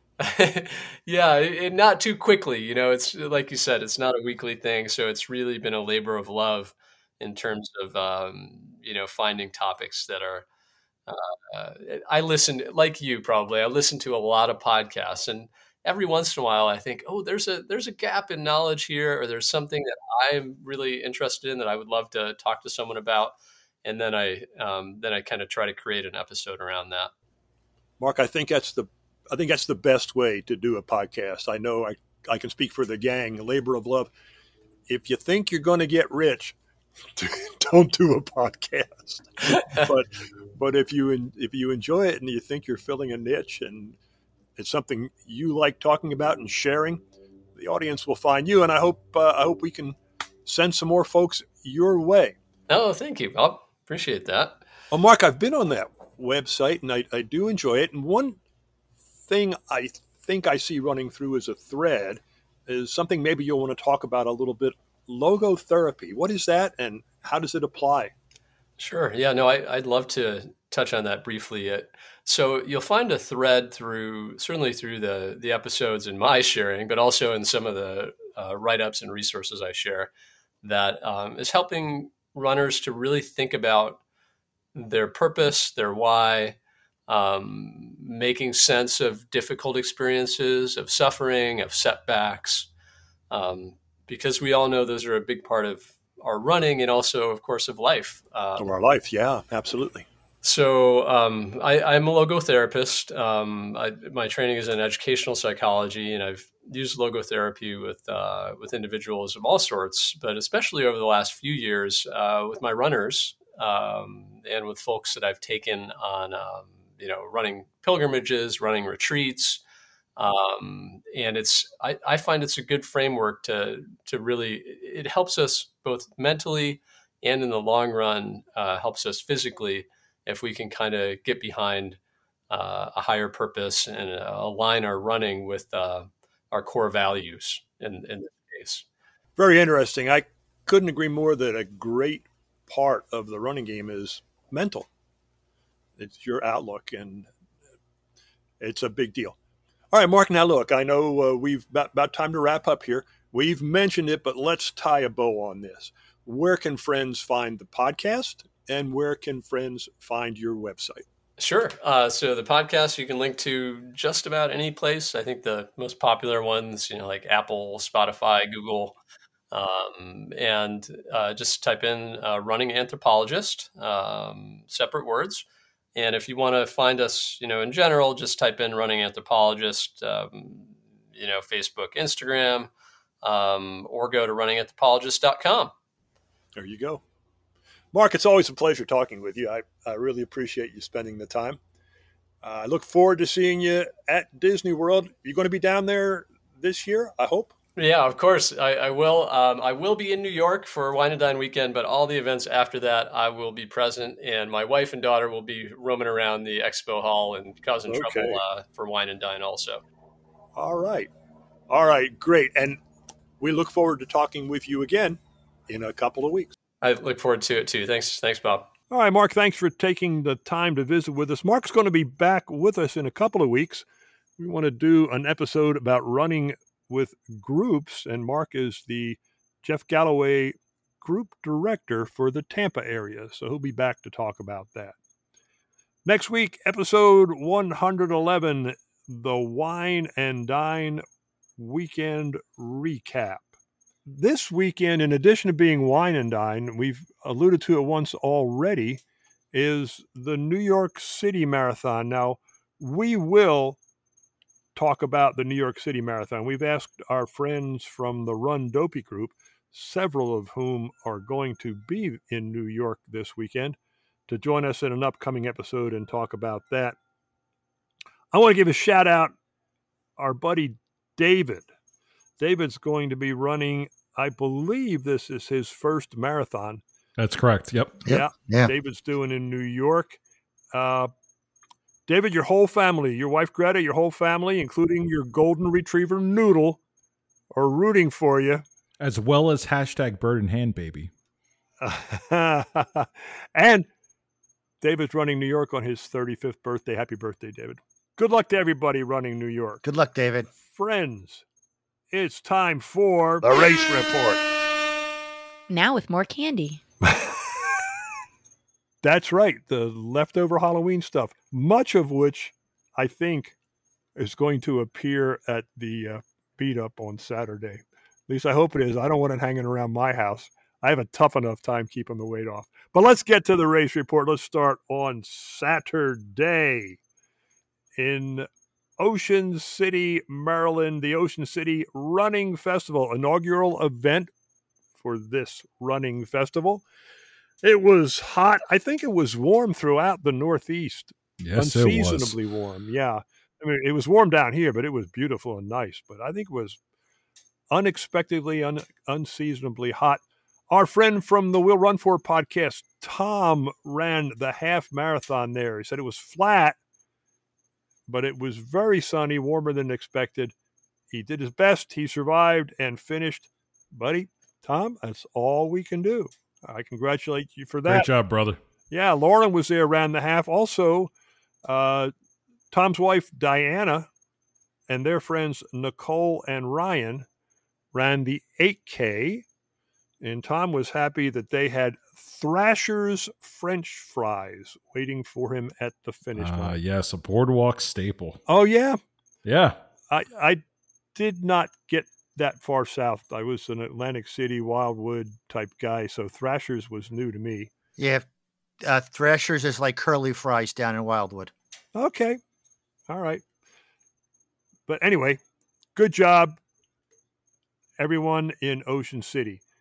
In Blowing Rock, North Carolina, Maggie ran the High Country Breast Cancer Foundation 5K. In Houston, Texas, the Monster Mash 10K.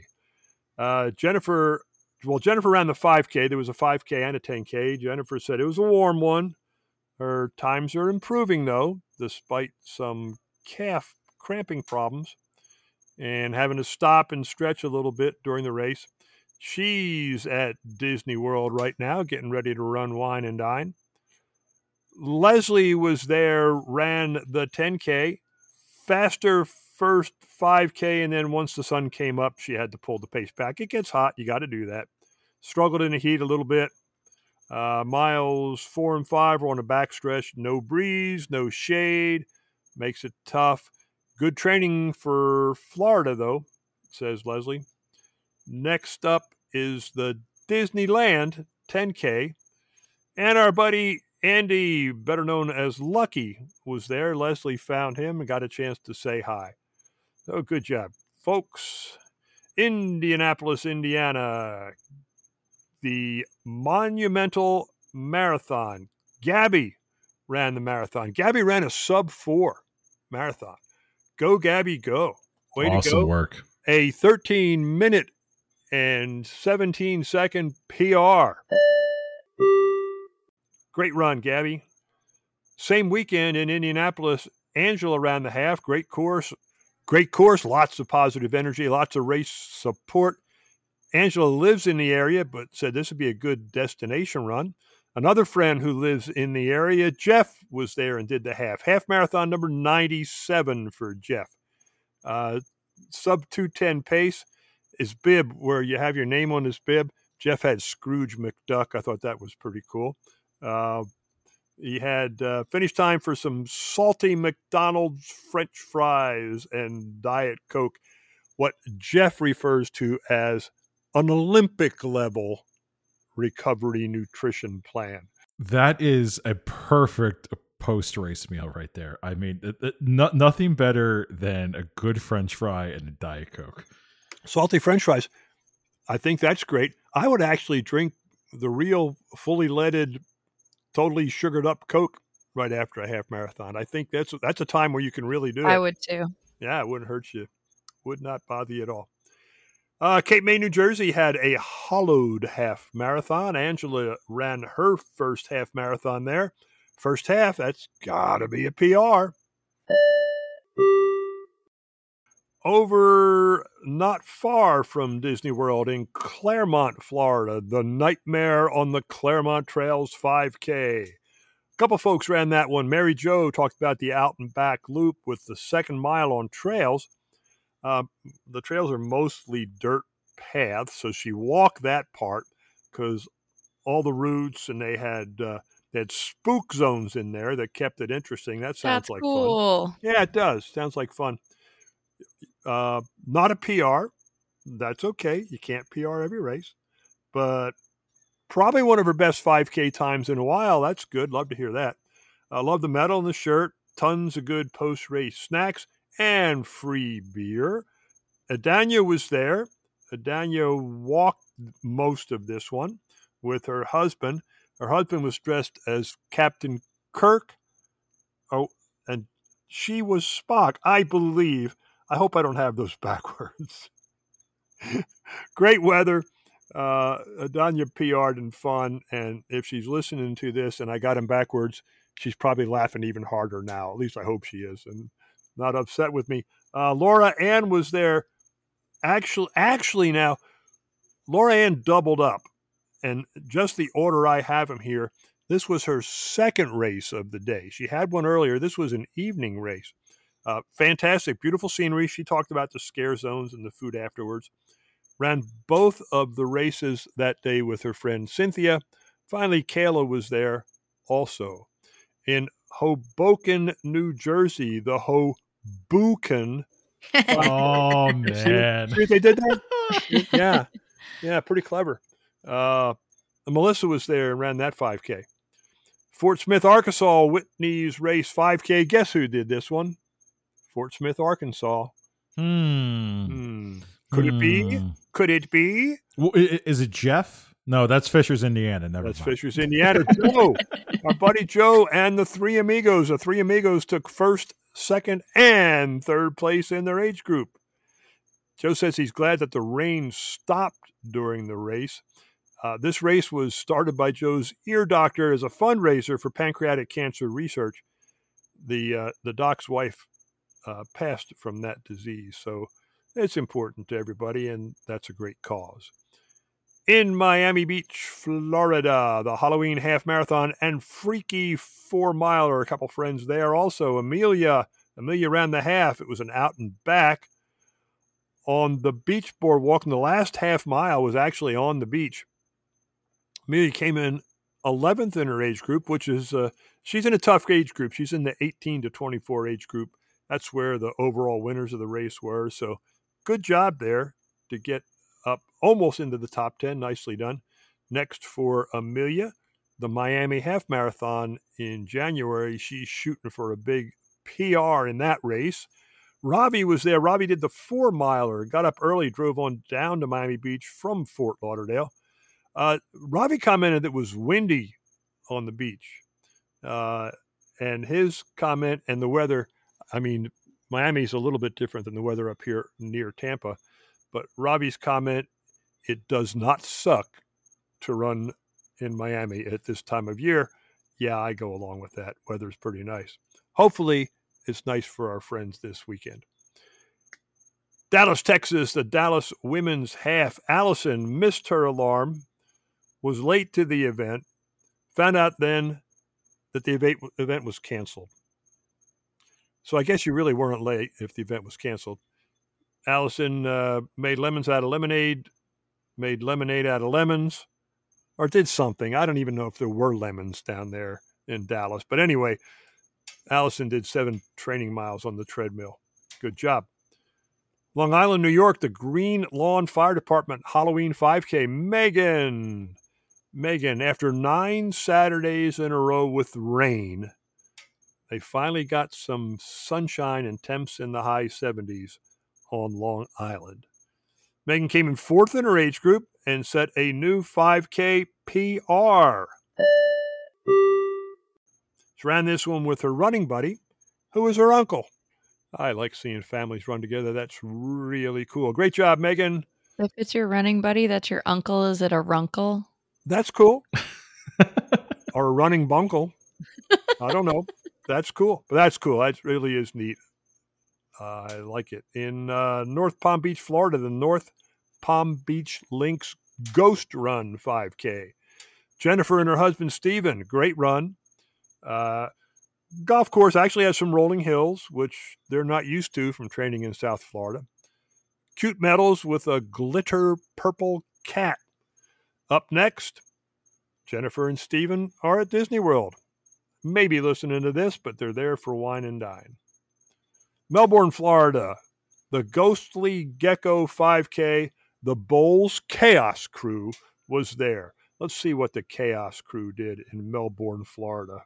Uh, let's see. Now, earlier in the day, before the race, Monica got to see her oldest daughter compete in her first state meet. She came in 38th overall in her division. Team took home the championship. That's really cool.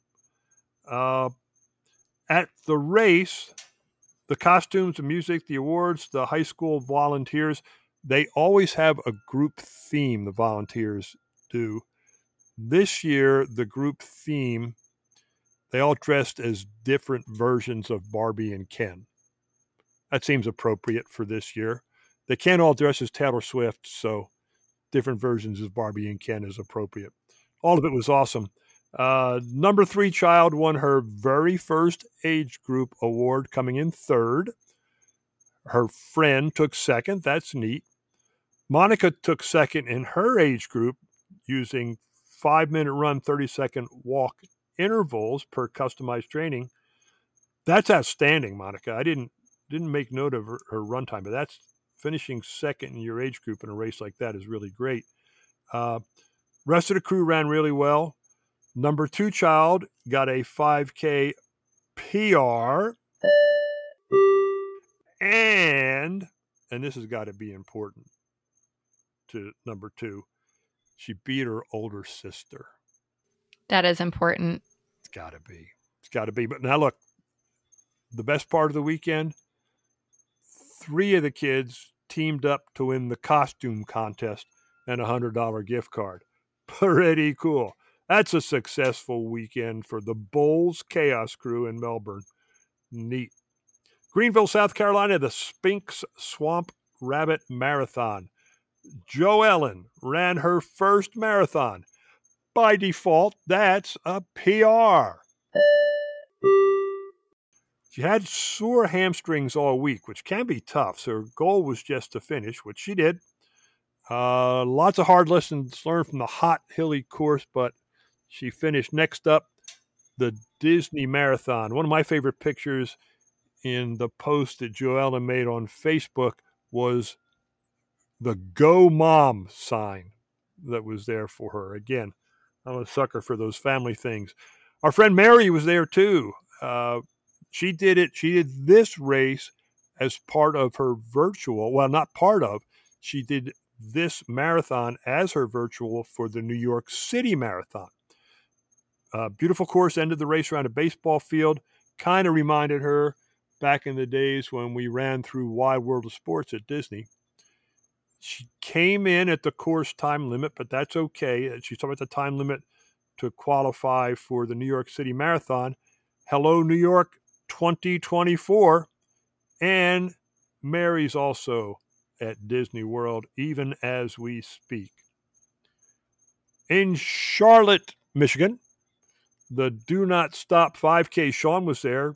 This course was covered in mud from the current rain. So it was his slowest 5K time in almost 10 years. But he still came in first in his age group, 20th overall. Must have been one heck of a muddy course. Uh, the prize for all of this a nice donut and some apple cider. Well, it is fall. That's not a bad thing to get. Congrats on that finish, uh, Sean. The Triple Lakes Trail Half Marathon. This is the fourth race of four in the trail race series, and they combine each of the races had a quadrant that looked like stained glass for a medal. So when they were all done, the four pieces came together and they look really great. Yeah, Mark Mark showed this off today during the customized Zoom call. I mean, this thing was gorgeous and dare I say when all put together makes a Space Coast medal look tiny. mm, mm, it was pretty big. I'll go along with this pretty big. Hey, Mark left us a race report. A quick race report about the Triple Lakes half marathon heavy air quotes because the race ended up being about 14 miles long. Uh, so local multi-distance half marathon, marathon, ultra race. And one of the bridges they used for the course was deemed unsafe a week ago, so they had to completely reroute everything, which made for a very interesting run. But the weather was gorgeous, nice high 50s to start, low 70s by the end. The leaves are changing. Um, I'm holding up the pictures I took on my phone so you can have a look. But if that doesn't work, I'll put them on Facebook too. Got to spend about half the run with somebody from my alma mater who was having a rough race, and we got to go through the whole thing and finish together. It was a good feeling, and I just can't wait to see all of you next week at Wine and Dine. Have a great one and we really will see you soon. Mark, thanks for doing that. Hey, I'll remind you, friends, you want to leave us your own race report 727 266 2344. That's all it takes. We'll be happy to play it. Trinity, Florida, the Tunnel to Towers 5K Laura. This was the first of two races for Laura. We talked about the other one already. Uh, late start, 9:15. Good crowd local restaurants brought food out for the runners. Love that. In Mackinac Island, Michigan, the Great Turtle Trail Run. Beautiful course, lots of great looking photos here. A couple runners. Emily was there. This is Emily's first half marathon. Let's hit the PR bell right now. She is glad that the sun came out and thrilled that her husband and kids were there to watch her start and finish. She had a goal to finish in three hours less, a B goal just to finish. Her official chip time, three hours and 15 seconds. We're calling that a win. Emily, we're calling that an A goal for you. Pamela was there.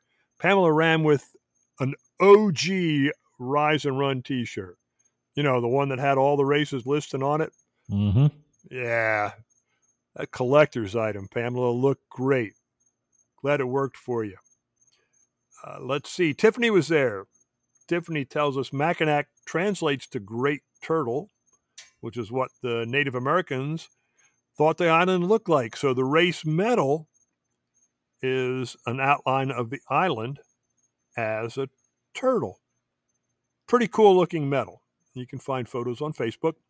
Uh, no cars allowed on the island, so horse carriages had to bring in the water for the water stops. Cool. Yeah, still in Saturday, this time in Virginia Beach, the Wicked 10K. Samantha Lee and her husband, always a fun Halloween race, loves all the costume. She's missing out on Wine and Dine this weekend.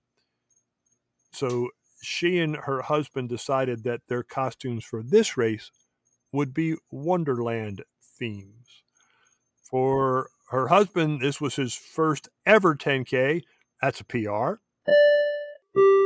Despite it getting kind of sunny at the end, Samantha's happy with her time for this race.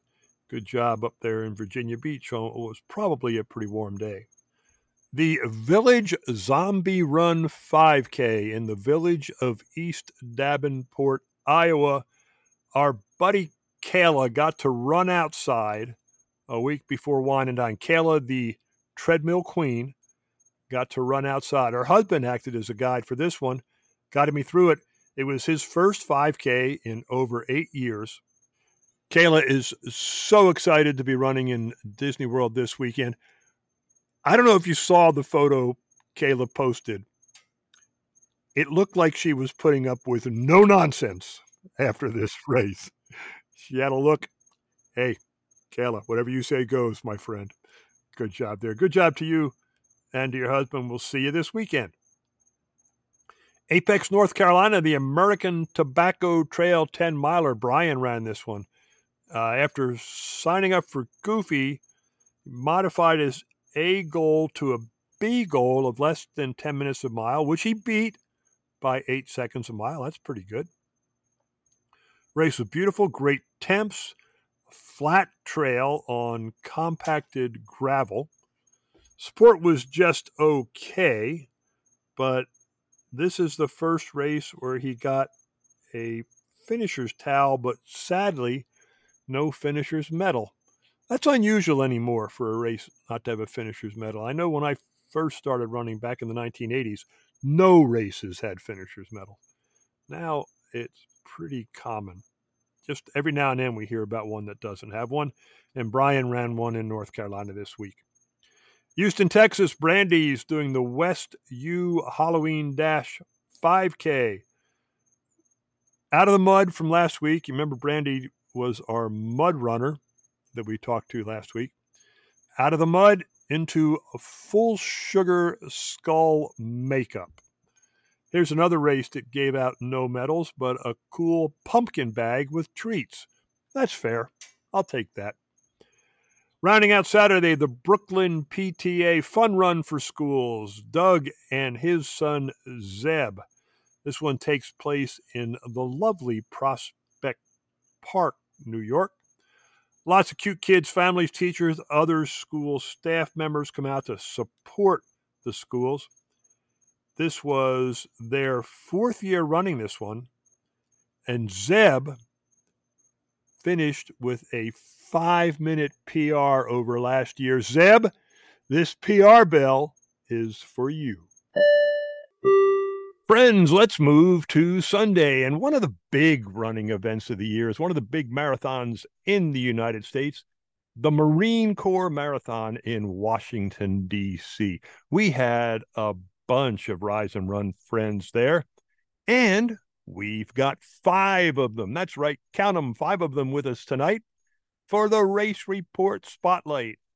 I'm going to ask you, please, to introduce yourselves. Sure. Hi, Bob. I'm Jennifer from Baltimore, Maryland, and this was my first marathon.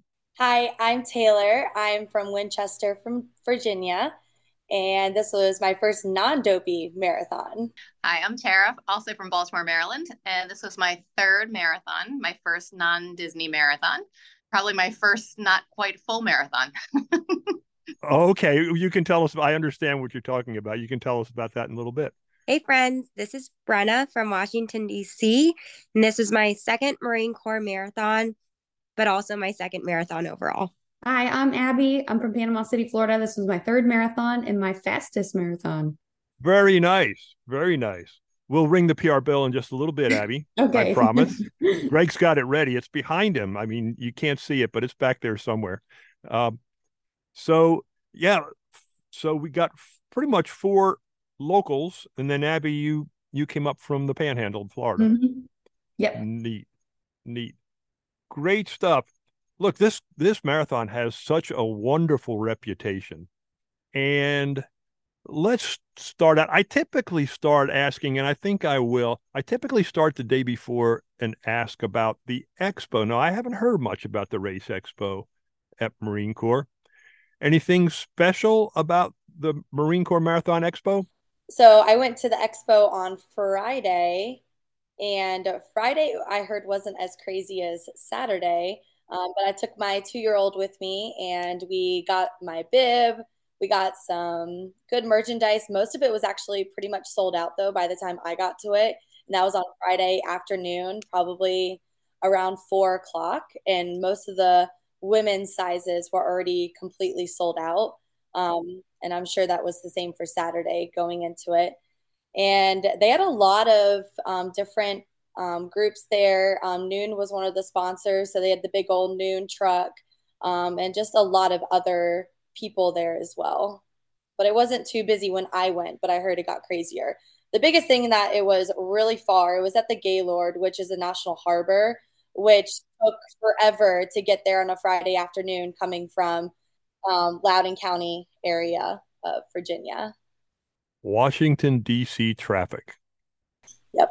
Yes, there's. it's special. Very special. And the metros weren't operating well. The metros were not operating well because I took the bus from the hotel where the expo was to one of the local subway stops or metro stops. And then those lines were not operating. So I had to take another metro before I transferred to my third metro to get home. Oh, my.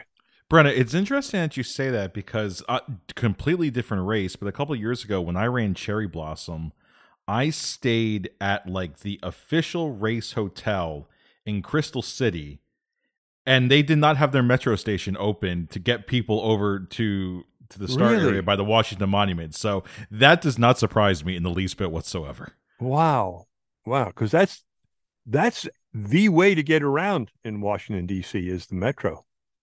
I used to head up there. Yeah. Wow. I was just going to say something one, one more thing about the metro. I was going to take the metro on Friday to go to the expo, and I got to the metro station and I parked my car, and then I got into the metro, and I realized then I looked at how long it was going to take me to get to the Gaylord on the metro, and it was going to be an, an hour and 23 minutes. Oh, gee whiz. three minutes just for me to drive myself. So I went promptly and got right back in my car and paid my eight dollars and ninety five cents for the five minutes I was in the metro station. But Oh, it was jeez. worth that hour to to just be able to drive myself. And then I was able to park, you know, near the Gaylord. It was fine, but kind of ridiculous. Well, I'm sorry you had those troubles. That those weren't the only problems for the weekend, I don't think. Um, No. yeah. No. The Abby, it was pretty hot, wasn't it? It was pretty hot. And you're from Florida. It- yeah, I hate running in the heat. Like even in Florida, I'm not used to it here. So I was like really hoping it was going to be like 50 degrees when I went up to DC when I booked this marathon like six months ago. And then of course, like the one weekend we're there, it's like 80. And I'm like, I was hoping for some fall weather because I'm tired of this this heat here. Well, we have a cold front coming through in the next day I or know. two. I know it's Yeah. supposed to be 38 degrees at my house this week. So I'm very excited for it actually. Wow. Wow. That's chilly for the panhandle of Florida. But we're here to talk about Marine Corps Marathon. Uh, let's let's talk about the event. Jennifer, because of the heat, they had to change the course or something, didn't they?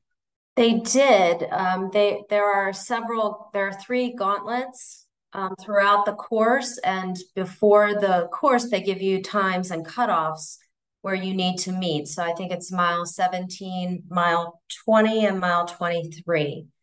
Um, I keep telling people today that ignorance was bliss for me because they were not clear because of the humidity. There, there were a lot of people that were having trouble on the course. It was obvious that people were having trouble with the heat. Um, but what didn't happen was they didn't tell us that the first cutoff for 17 mile 17, they were going to cut it off more than a half an hour earlier than they had advertised.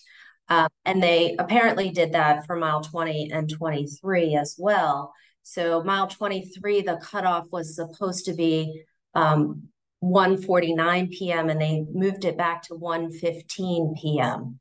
Um, so a lot of people actually got taken off the course between mile 20 and 23 um, because of the humidity and because and I, I actually we we had a friend who had some really serious his um, problems at the end. He was having a really hard time, and they, he had to see a medic, and he, he had a temp. I mean, his internal temperature was 103 degrees, and he he he runs in Alabama, so it's not like he's not accustomed to it. So, admittedly, there seemed to be a lot of people on the course that were really struggling with the humidity and the heat yesterday.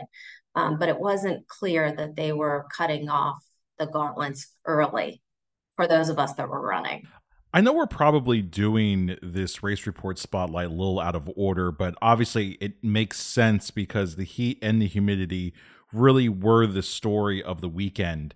So, talking about, you know, the gauntlet times getting shortened and everything like that, how does that relate to you running get you know finishing the race receiving the medal having official results how did that all play out and did it affect any of uh, you ladies on, on the course that day?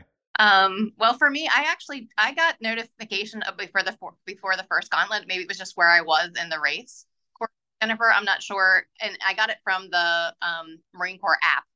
I got a, a message and it came across uh-huh. um, and but i got it five minutes before they closed the gauntlet so I don't know if everybody got it at the same time, but there were definitely people around me that were all remarking at the same moment.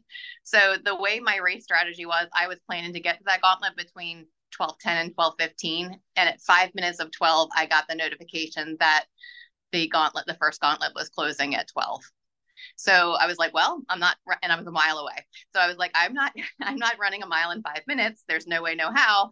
So at that point in time, I knew that my race was changing for sure. And um, the other people around me were like that as well. Um, I kept running and I actually saw my husband at mile 17. He's like, you know, they cut the course. And I'm like, yeah, I know they cut the course. It's fine. And a person right next to me said, what? What are you talking about? So some people got the notification and some people didn't. Um, for me, that changed my race because at that point I was like, well, I'm not running a marathon today. And so I was like, I guess I'm out for a training run. I think I'll walk for a little bit. So I ran, so I walked from mile 20 to about mile 23. And then I was like, what am I doing? I need to finish this race. And then I ran the last 5K. So, um, you know, using my uh, a walk run strategy. So I, I definitely did, it did definitely change my race in the sense like I, I, it changed my whole mental game, um, you know, for, for the rest of the race after I knew that I yeah, wasn't. I understand. Yeah. Before the race started, did they say they were going to cut the race short or this happened mid race? Mid race. Mid race. And five minutes, five minute warning. Okay. That happened uh Disneyland 2000 was it 20? They 20, didn't yeah. announce. Yeah, that's when they cut off the Blizzard Beach part and that wasn't announced until you got there. So so that does happen and it's out of your control. You can only the run the race that's in front of you. So you you did great. So follow up, follow up to Tara. So you said you finished your race, or what did that mean? So I mean, at the end, when I when I stopped my watch, I was at 24.2 miles. My husband thinks they they diverted the course by about three miles. I don't know if anybody else has their thing. I, I so I did an extra mile of weaving, which is probably the case, um, which sounds a little bit excessive. So I'm not really sure exactly how much they cut off from that first gauntlet, but they did cut other ones throughout the race. Maybe somebody else got cut somewhere different. So I I missed the first gauntlet so I basically went from about mile 17 to close to mile 20, um, the way that they cut mine. Um, so I'm not sure what other people. And now, Tara, did you officially get a medal and an official finisher's time, or, or how, how does that all work out? I did get a medal.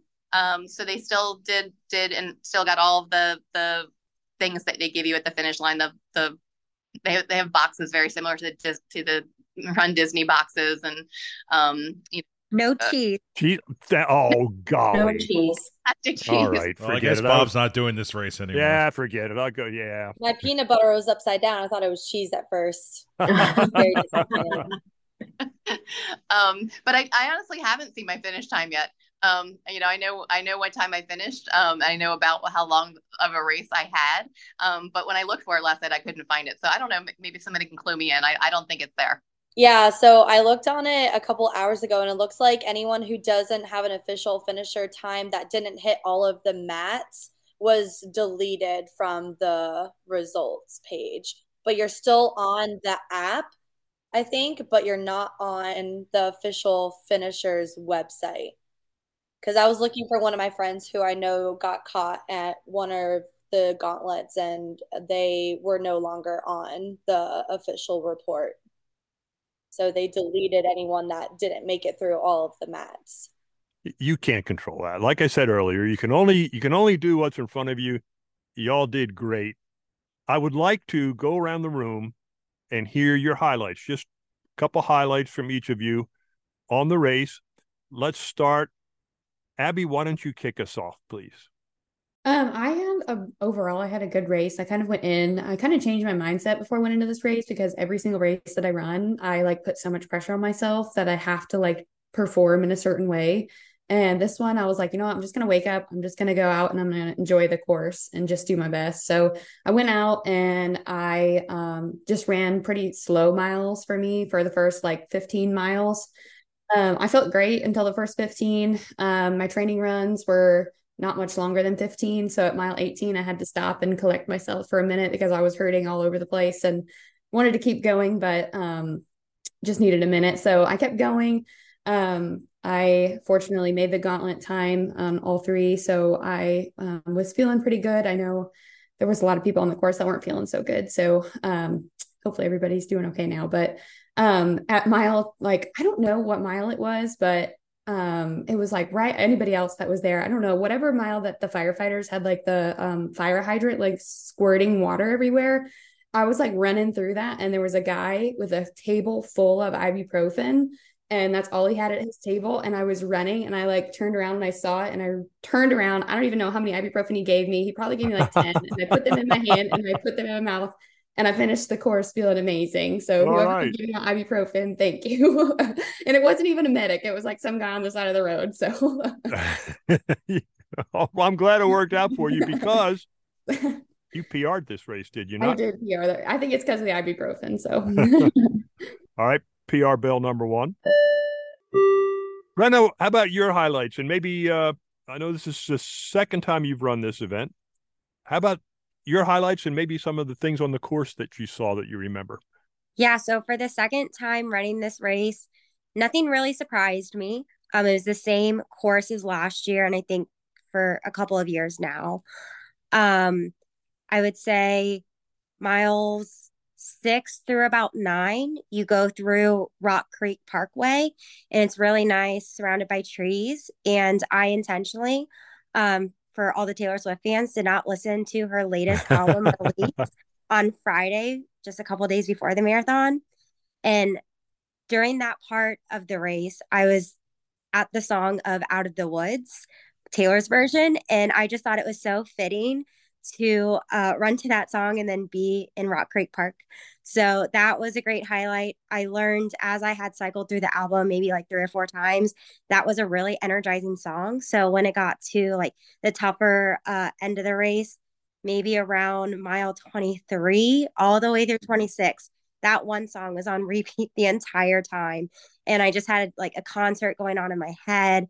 I was using my arms as airplane wings for those of you who know like the two like uh necklaces um paper airplanes flying that was me I'm waiting for my finisher pics of like me as an airplane and oh, I finished nice. it again with my boyfriend um so we've now run two marathons together and I think that's just um a really good memory that I'll always have.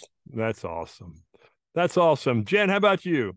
Um, so I have uh, two uh, memories that are, are, really special to me. So as we were running the bridge, um, starting at mile 20, the, the beat the bridge. Mm-hmm, um, right. I, I happened to run across someone that I met when I was doing a long training run in the NCR Trail here in Baltimore County a few weeks ago. And it was a gentleman who we just kind of happened to have a conversation along the trail. And then lo and behold, as we're running the marathon together, I saw this gentleman, and we actually crossed the finish line within like a minute of each other. So that was Cool. really special Cool. to see Yeah. him. Um, and then I think the most special for me was um, finishing right at the Iwo Jima uh, Memorial. My grandfather fought at Iwo Jima, and that's really why I, my uncle and my grandfather were both Marines. And that's why I chose this as my first marathon because I really wanted to do something that spoke to me. And this is really Sure. spoken to me. So that and finishing there, and along with the the Blue Mile, just really having all of those um, fallen soldiers commem- commemorated, and then having the families holding flags. It's just an amazing experience. So those those were my highlights. I've heard about that quite a bit. Another PR bell, please. For a first time marathoner. Congratulations, Jennifer. Thank you. Taylor, I, I want to hear your thoughts, but also tell us a little more about the Blue Mile. Yeah, so the Blue Mile is right about halfway. It's between, it's at like on my watch, it said like 12 and a half, I think is around where it starts. And it's about a mile and probably some change of pictures of service um, men and women who were either killed in action or um, had passed some other way while they were in the service. And it has the date that they were born and um, when they had passed on the sign, as well as a picture. And it was very quiet. Um, you didn't really hear anyone's music. You didn't hear anyone talking. It was just a very like silent mile, followed by the families who were all holding flags, which had to have been at least for a half a mile. I lost track of where we were, and they were holding the flags. And right after the blue mile, they were just shouting and cheering. And so it went from being like a very like strong thing happening to all of a sudden being back into the reality of oh my gosh, we're still running a marathon.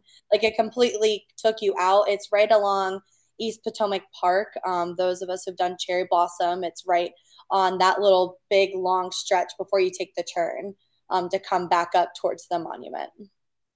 Awesome. It was very beautiful, Sounds pretty emotional. very emotional. Taylor, your particular race, another PR, right? PR. Okay, that bell was yours. Yeah, it was a really great race. Um, it was my first non-dopey marathon, so I think it would have been really difficult for me to not be able to PR it because both of my dopey marathons I finished in about seven hours. We took all of our time as one would for dopey, and both of those marathons were also um, with my husband. So this was also my first marathon running without him, and I kind of realized that about halfway. I was like, oh my gosh. Um, he's not next to me running this whole thing. He says he's retired from long distance running, um, but we'll see about that. But he was on the course cheering me on. Um, he brought my two year old. Um, we live about an hour and a half outside DC, so I drove in and then took the metro. And I think one of my favorite parts of the race isn't even at the race. It was on the metro ride in because I was on the silver line coming in, and everyone else was staying on the silver to go up to the 10K because that started at the Smithsonian um, about the same time. But the rest of us, um, marathoners and 50Kers, had to come off the train to go to transfer to the blue line. And as we were getting off the train, all the 10Kers were like cheering us on. And it was just filled with people who were just so like in the zone, like ready to cheer on. And those same 10Kers, I'm sure, were the ones still cheering for us at the finish line because we saw tons of 10Kers. And that was really special to me. And of course, having my husband and my daughter there because my daughter's never seen me finish a marathon. Um, she was at my first dopey, but they were in Epcot, so they didn't get to see the finish. But it was really special for me to see her cheering. Now she understands that, oh, mama's running. It's not just, you know, me pushing her in the stroller. That would have been a really tough 26.2 and then some change because, you know, weaving and Of course, of course, yeah. but that was probably one of my favorite memories. Um, and then of course finishing was really cool. They really they really did us though. The end has a very tall hill at the end, and it was but it's lined with Marines the whole way up the hill. And they're cheering you on, they're yelling, they're screaming, and it's just Marines all the way to the finish line, which makes the hill a lot more bearable when you got a lot of Marines to look at. Nice, nice, nice, nice. I appreciate that. Uh, and the Marines do too. I promise you, it's a big deal. Oh, it's fun, gang. Again, audio podcast. I watch, and as someone's saying something, I'm watching five heads nodding. Yes, yes, that's exactly right. That's the way it went. Tara, wrap us up here, my friend. What were your highlights of the Marine Corps Marathon? Well, I would say um, one, one highlight was that for the first about uh, all the way through uh, from the beginning, almost the beginning of the race, maybe a mile into the race till um, till, till when I got through the blue mile um, I ran with um, a new friend um, who I met because she was doing the same uh, Galloway uh, run, walk, run piece.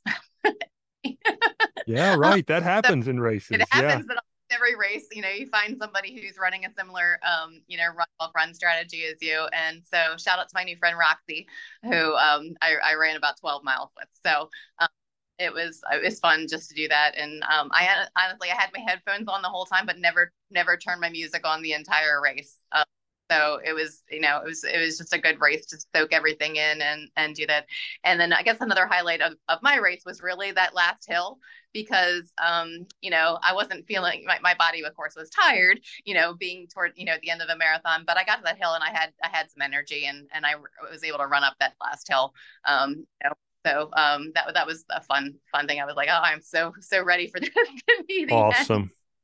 But um, that was a highlight too. Well, it didn't disappoint. Ladies, thanks for taking the time to join us. Before we go, I'd like to hear when your next race is and when we're when are we going to see you at Disney? Abby, start us off. I'm not running Wine and Dine, but I am volunteering at Wine and Dine. Good, so we'll see you there. Water Station Five. Okay. um, and then I'm running my first dopey in January. So I'll awesome. Nice. Awesome. Brenna, how about you? My next race is the Philly half. Good. Um, so about three weeks from now. And then I'm not doing any run Disney this season, but I'm hoping to get a bib for Dopey next year in 2025. Okay. All right. Awesome. Good luck at that half in Philly. Tara. I'll see you guys on Wednesday. yeah. Yeah. Looking awesome. forward, forward to a, a, a good home Disney race. I'm so excited. I keep saying that, but I mean it. Taylor, how about you? Um, so I don't have any current races on my calendar before coming to Dopey. So I'll see you guys next at Dopey, and then I'm heading right over for the Disneyland half. Oh, afterwards. good for you. So I was lucky enough to get a charity bib a couple weeks ago. So I'm going to be joining you guys there, and then for springtime surprise in nice. April again. Nice. Well, if you're doing Dopey and then Dumbo, you need to just relax and concentrate on those until then, anyway. So good for you, Jen. How about you? I'm doing the um, Bay Bridge 10K here in Maryland. Oh, two weekends. Um, and then I'll be down um, to Disney for the Princess Half in February. Good for you. Good for you. I'll see you there too. Well, once again, great job, great weekend. Thanks for joining us. It was fun. See you soon. Ladies, thanks. It was fun. Glad you had a great race despite the tough weather conditions. We had other friends there in Washington, D.C. Our buddy Jeff from the Disney with the Ducks podcast. Jeff did the 10K, toughest 10K Jeff, Jeff's done. This is his first race since Dopey just had some health issues. I'm glad to see that he's back out there. Jeff says, I always thought the gospel choir at the end of the Disney runs was the best cheer group at the finish line until today. The line of Marines going up the hill to the finish to the 10K was absolutely awesome. Marines do a great job with this event. This was another one I've I've got to get to eventually. I think it's a big deal. Uh, Amanda ran, Amber and Brian ran this one. Emily did it. It was her 10th marathon. She posted a photo of her with all 10 medals. We talked a bit about the Blue Mile. Emily says that's definitely her favorite part of this marathon. Jane, as did several others, missed one of the gauntlet cutoffs, but she did finish the event. Jody, also from the Disney with the Ducks podcast, was there. What a hot day, Jody says. Julian was there. Margaret, our buddy Margaret from the Council of Costumes, ran as the Washington Monument, life size. No, I'm just kidding. wasn't really life size, but but what a clever. Uh, she worked. She did. She worked with our friends at KPA, Hawaiian Pizza Apparel, on her dress, and the photos of it are really neat. It, yeah, it's amazing what they can come up yeah, with. the uh, the stonework that displays, and then the way that they did the flags. You know, the flags that encircle the monument at the bottom of the race skirt. Uh, Margaret never disappoints in her costuming, and this was a great event. Glad she got to do it, and I know some of our friends said they saw her there. In addition to the marathon, there's a 50K. Brianna ran the 50K, as did Ryan. Ryan ran with our friend from the Jeff Galloway training group, Sherry. Uh, Sherry helped Ryan finish his 50K, and he even arranged to have Coke and Reese's cups at one of the race uh, rest stops. Pretty cool. So, congratulations to everyone involved in that great event, the Marine Corps Marathon. Actually, Bob, two more people I want to shout out who ran Marine Corps this weekend. Uh, first, our favorite Alaskan runner, uh, Shailene, uh, completed oh. the, the, race this weekend. Uh, so she made you know that really really long trek out yeah. for this one, and then also um, our good friend Kristen, uh, Run Fit Mama on Instagram. Uh, she ran this um, as her virtual New York City Marathon. Yeah. Uh, so she is now guaranteed an entry into New York City next year. Right. Uh, I, I I can't remember what Shailene's time was. I know Kristen did it in under 442, and I know she's been working really hard. So congratulations, uh, ladies. And uh, and actually, speaking of Kristen, uh, not related to the race report though, but something I did want to call out. We want to congratulate um, Kristen and our good friend Devin um, who they started their own podcast that dropped last week, um, Run Fit Fab, the podcast. Cool. Um, I listened to it on my uh, long run this past week, and they did a really, really fabulous job. So, ladies, great job, and keep up the good work. And uh, Kristen Shailene, congratulations as well. Yeah, we need to we need to uh, talk to them. Maybe a future podcast we listen to segment that would be nice. Thanks for that, Greg. I I'm glad you did that. I would not want to have missed those. So let's move to Peoria, Arizona, the Wicked 5K. Molly was there, walked the Wicked 5K this morning, been walking the last week and a half since getting the okay to start exercising again. Felt great this morning. That's good news. Going to try jogging a little bit this week. Molly, I, I'm with you. I get it. Uh, walking, as I get it. Good for you. Keep going, but be patient. Baby steps. You'll get there. In St. Petersburg, Florida, the Florida Halloween Distance Classic 5K. Bob, oh, that's me. I ran this one. Fort DeSoto, Florida, great place to run right down there by the bay, nice and flat. Weather was great this weekend. Nice little course, good turnout. Some folks in costume. I uh, I kind of previewed my 10K costume, just part of it. I've got a Gaston shirt. I did not wear the wig. I've got a Gaston wig. I'm going to, and I already have, I've dyed the wig gray to ra- match the rest of my hair, and I'm going to run the 10K as Gaston's grandfather.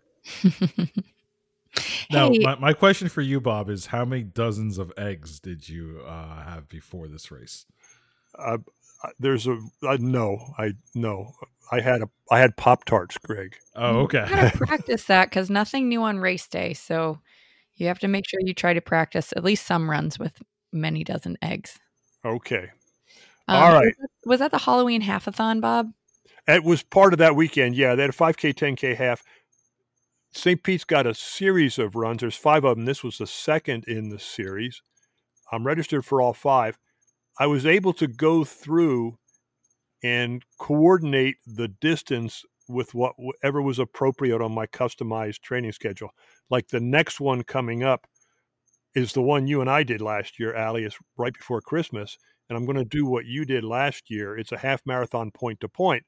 I'm going to turn around and go back because I need to have a marathon on my training schedule. Yep. Um, I did finish second in my age group. I will just say there were more than two people there, so I Nice. feel pretty good about that. It gets a little easier to finish in your age groups when you've made more and more trips around the sun. Your competition kind of narrows a little bit. But it was a good event. Glad I did it. Lots of fun. Longwood, Florida, Julie did the Monster Dash 5K. Uh, didn't hear Julie, I assume, use her A linker in that. In Natick, Massachusetts, the Flutie 5K. Lauren. Like Doug Lauren- Flutie? Yeah, Doug Flutie. Yeah, he's got a foundation, and he does a lot of charitable work. And I'm sure this Flutie 5K was part of his uh, cha- uh, his charity. Lauren convinced one of her friends to do it with her. It was her friend's first race ever. They all had a great time. There were a bunch of sponsors, so lots of options for fuel before and after the race. They got to see the Heisman Trophy. She makes no mention of seeing the Heisman Trophy winner. I, I, I guess Doug wasn't there. But best of all, even though she didn't plan on it, this was a 5K PR for Lauren.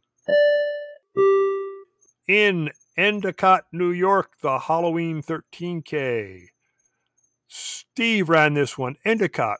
Endicott, New York is the birthplace of Endicott Johnson EJ shoes.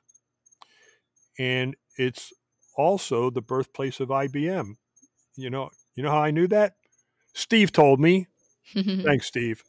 I love that it's a 13K. That's the Halloween spirit. It is. And you know it's going to be a PR, right? Yeah, of course. I've never it heard of a 13K out. before.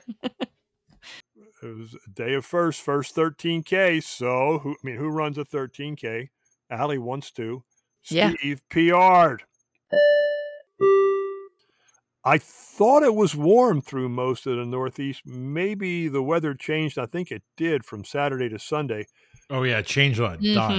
Mhm. Yeah, you had that cold front go through, didn't you? Because this one was Yep. cold, wet, and 46 degrees and rainy. Yep. No, thank you. All right, that's I've lived all over the country and in different parts of the world. I've experienced different weather. That's probably what I hate the most. High 30s, low 40s, and raining. So now he's running the rain. In fact, his last 17 mile long training one was a rainy day, but this is his first actual race in the rain. He was going to wear a costume as a lobster, but he thought that the rain might make it a little heavy. And I imagine that's true. So, as another first, he ran the race representing his favorite podcast instead. You know who that is? It's us. That's right. It's Rise and Run, part of the family. Looking good, Steve. Way to go. First race in his new Rise and Run podcast t shirt. Way to go, buddy. And, and thanks for making me look smart by giving me that inside info, Steve. I appreciate that. In Casey Key, Florida, 35th annual Bills Beer Run. Mary was there to run that one. In New Orleans, Louisiana. That is one word, by the way. N'awlins. It's not New Orleans. New Orleans. The Big Easy Half. Mira. So much fun. Beautiful course along Lake Pontchartrain. Great crowds to cheer the runners on. Probably one of the only races where the hosting venue full bar opens 30 minutes before the race starts. It probably is. And the race starts at 7:30, so the bars are open at 7. I, I don't know where else that might occur except for NOLA. It was hot, still hot in the southeast on Sunday. Mid 70s at the start, 80s at the finish. New Orleans, like uh, around here, right close to the Gulf, so it stays pretty humid. But despite the heat, and maybe because the bars opened early, Mira managed a PR. I know our friends Dawn and Jen were there. The only comment I got was beautiful morning, rough race. I think they're referring to the weather. Okay, this happens every now and then. I already talked about the Wicked 5K in Peoria. The same weekend at the same event, there was a half, and I just got them split up in the report here. Jen, Jennifer, and her best friend ran the half. Decided to just go have a good time, ran their Galloway intervals. Jen's friend placed third in her age group. Jen placed eighth in hers. A successful half marathon for both. Congratulations. In Canal, Fulton, Ohio, the Haunted Forest Marathon. Lori. Lori ran half number 145 on a chilly cow. day. Yeah. Yeah, Lori's Lori's been kicking tail. Uh, the trail, oh my goodness, yes, I saw the photos. The trail was it had rained for two days. So the trail was a mess. Uh, says her feet must like mud because she was happy, so happy as she ran through it. Happy to see many friends. Uh, showed us photos of character stops on, along the way. A lot of horror movie characters. Also showed us a photo of her shoes at the end of the race. They were a mess. I think she said she had planned to use them this weekend at Disney, but that that's not going to happen now. All right. Our buddy Laura over in the Netherlands ran a race with them. Now, Danny had been doing this up to now. Danny had been running the Netherlands races and putting the Dutch names down. First of all, and I'm going to give it a shot. I think it's in Naverdal. Naverdal, the Netherlands, was the city. It's a 10K. The Diep Hel Holterbergloop Lop. You nailed it. I know that's not it. No, that's embarrassingly bad. Laura right now is she's not even laughing, she's groaning. It was so bad. I'm sure. But you said But- it with confidence, and that's all that matters. I do my best. She tells me that this roughly translates to the Deep Hell Holter Mountain Race. I took a look at the race profile that she posted. It's an out and back. It's a tough event, but it's it's got to. You, I think it's down, then steeply up, and then down towards the end. Laura says, and this is a good point, another example that long, slow runs help make you faster. This is a 10K, and she did PR the race. She set intermediate PRs at the 5K and 5 mile distance, too.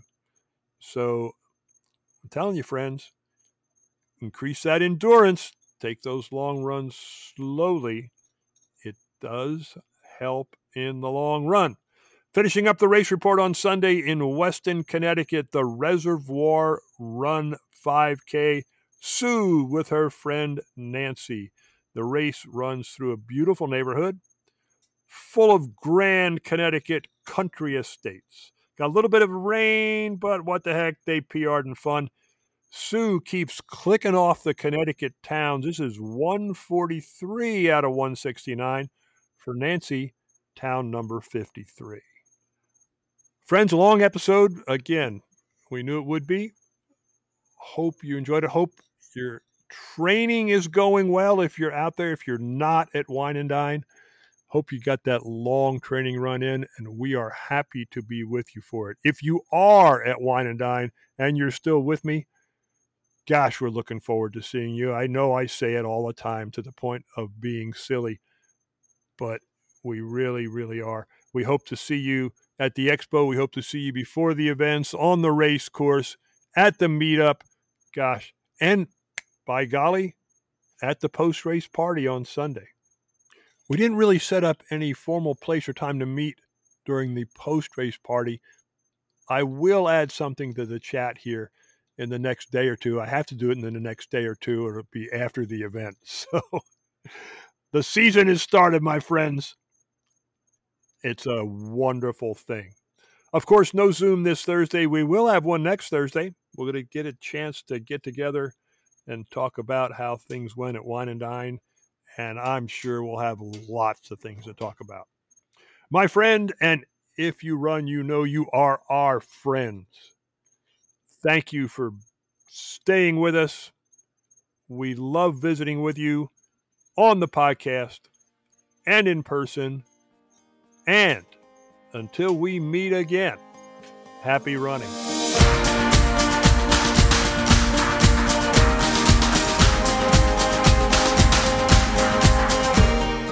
The Rise and Run podcast discusses general information about runDisney and is in no way affiliated with runDisney or the Walt Disney Company. Any information or advice discussed on this podcast should not be considered medical advice and should always consult with your healthcare provider or event organizer.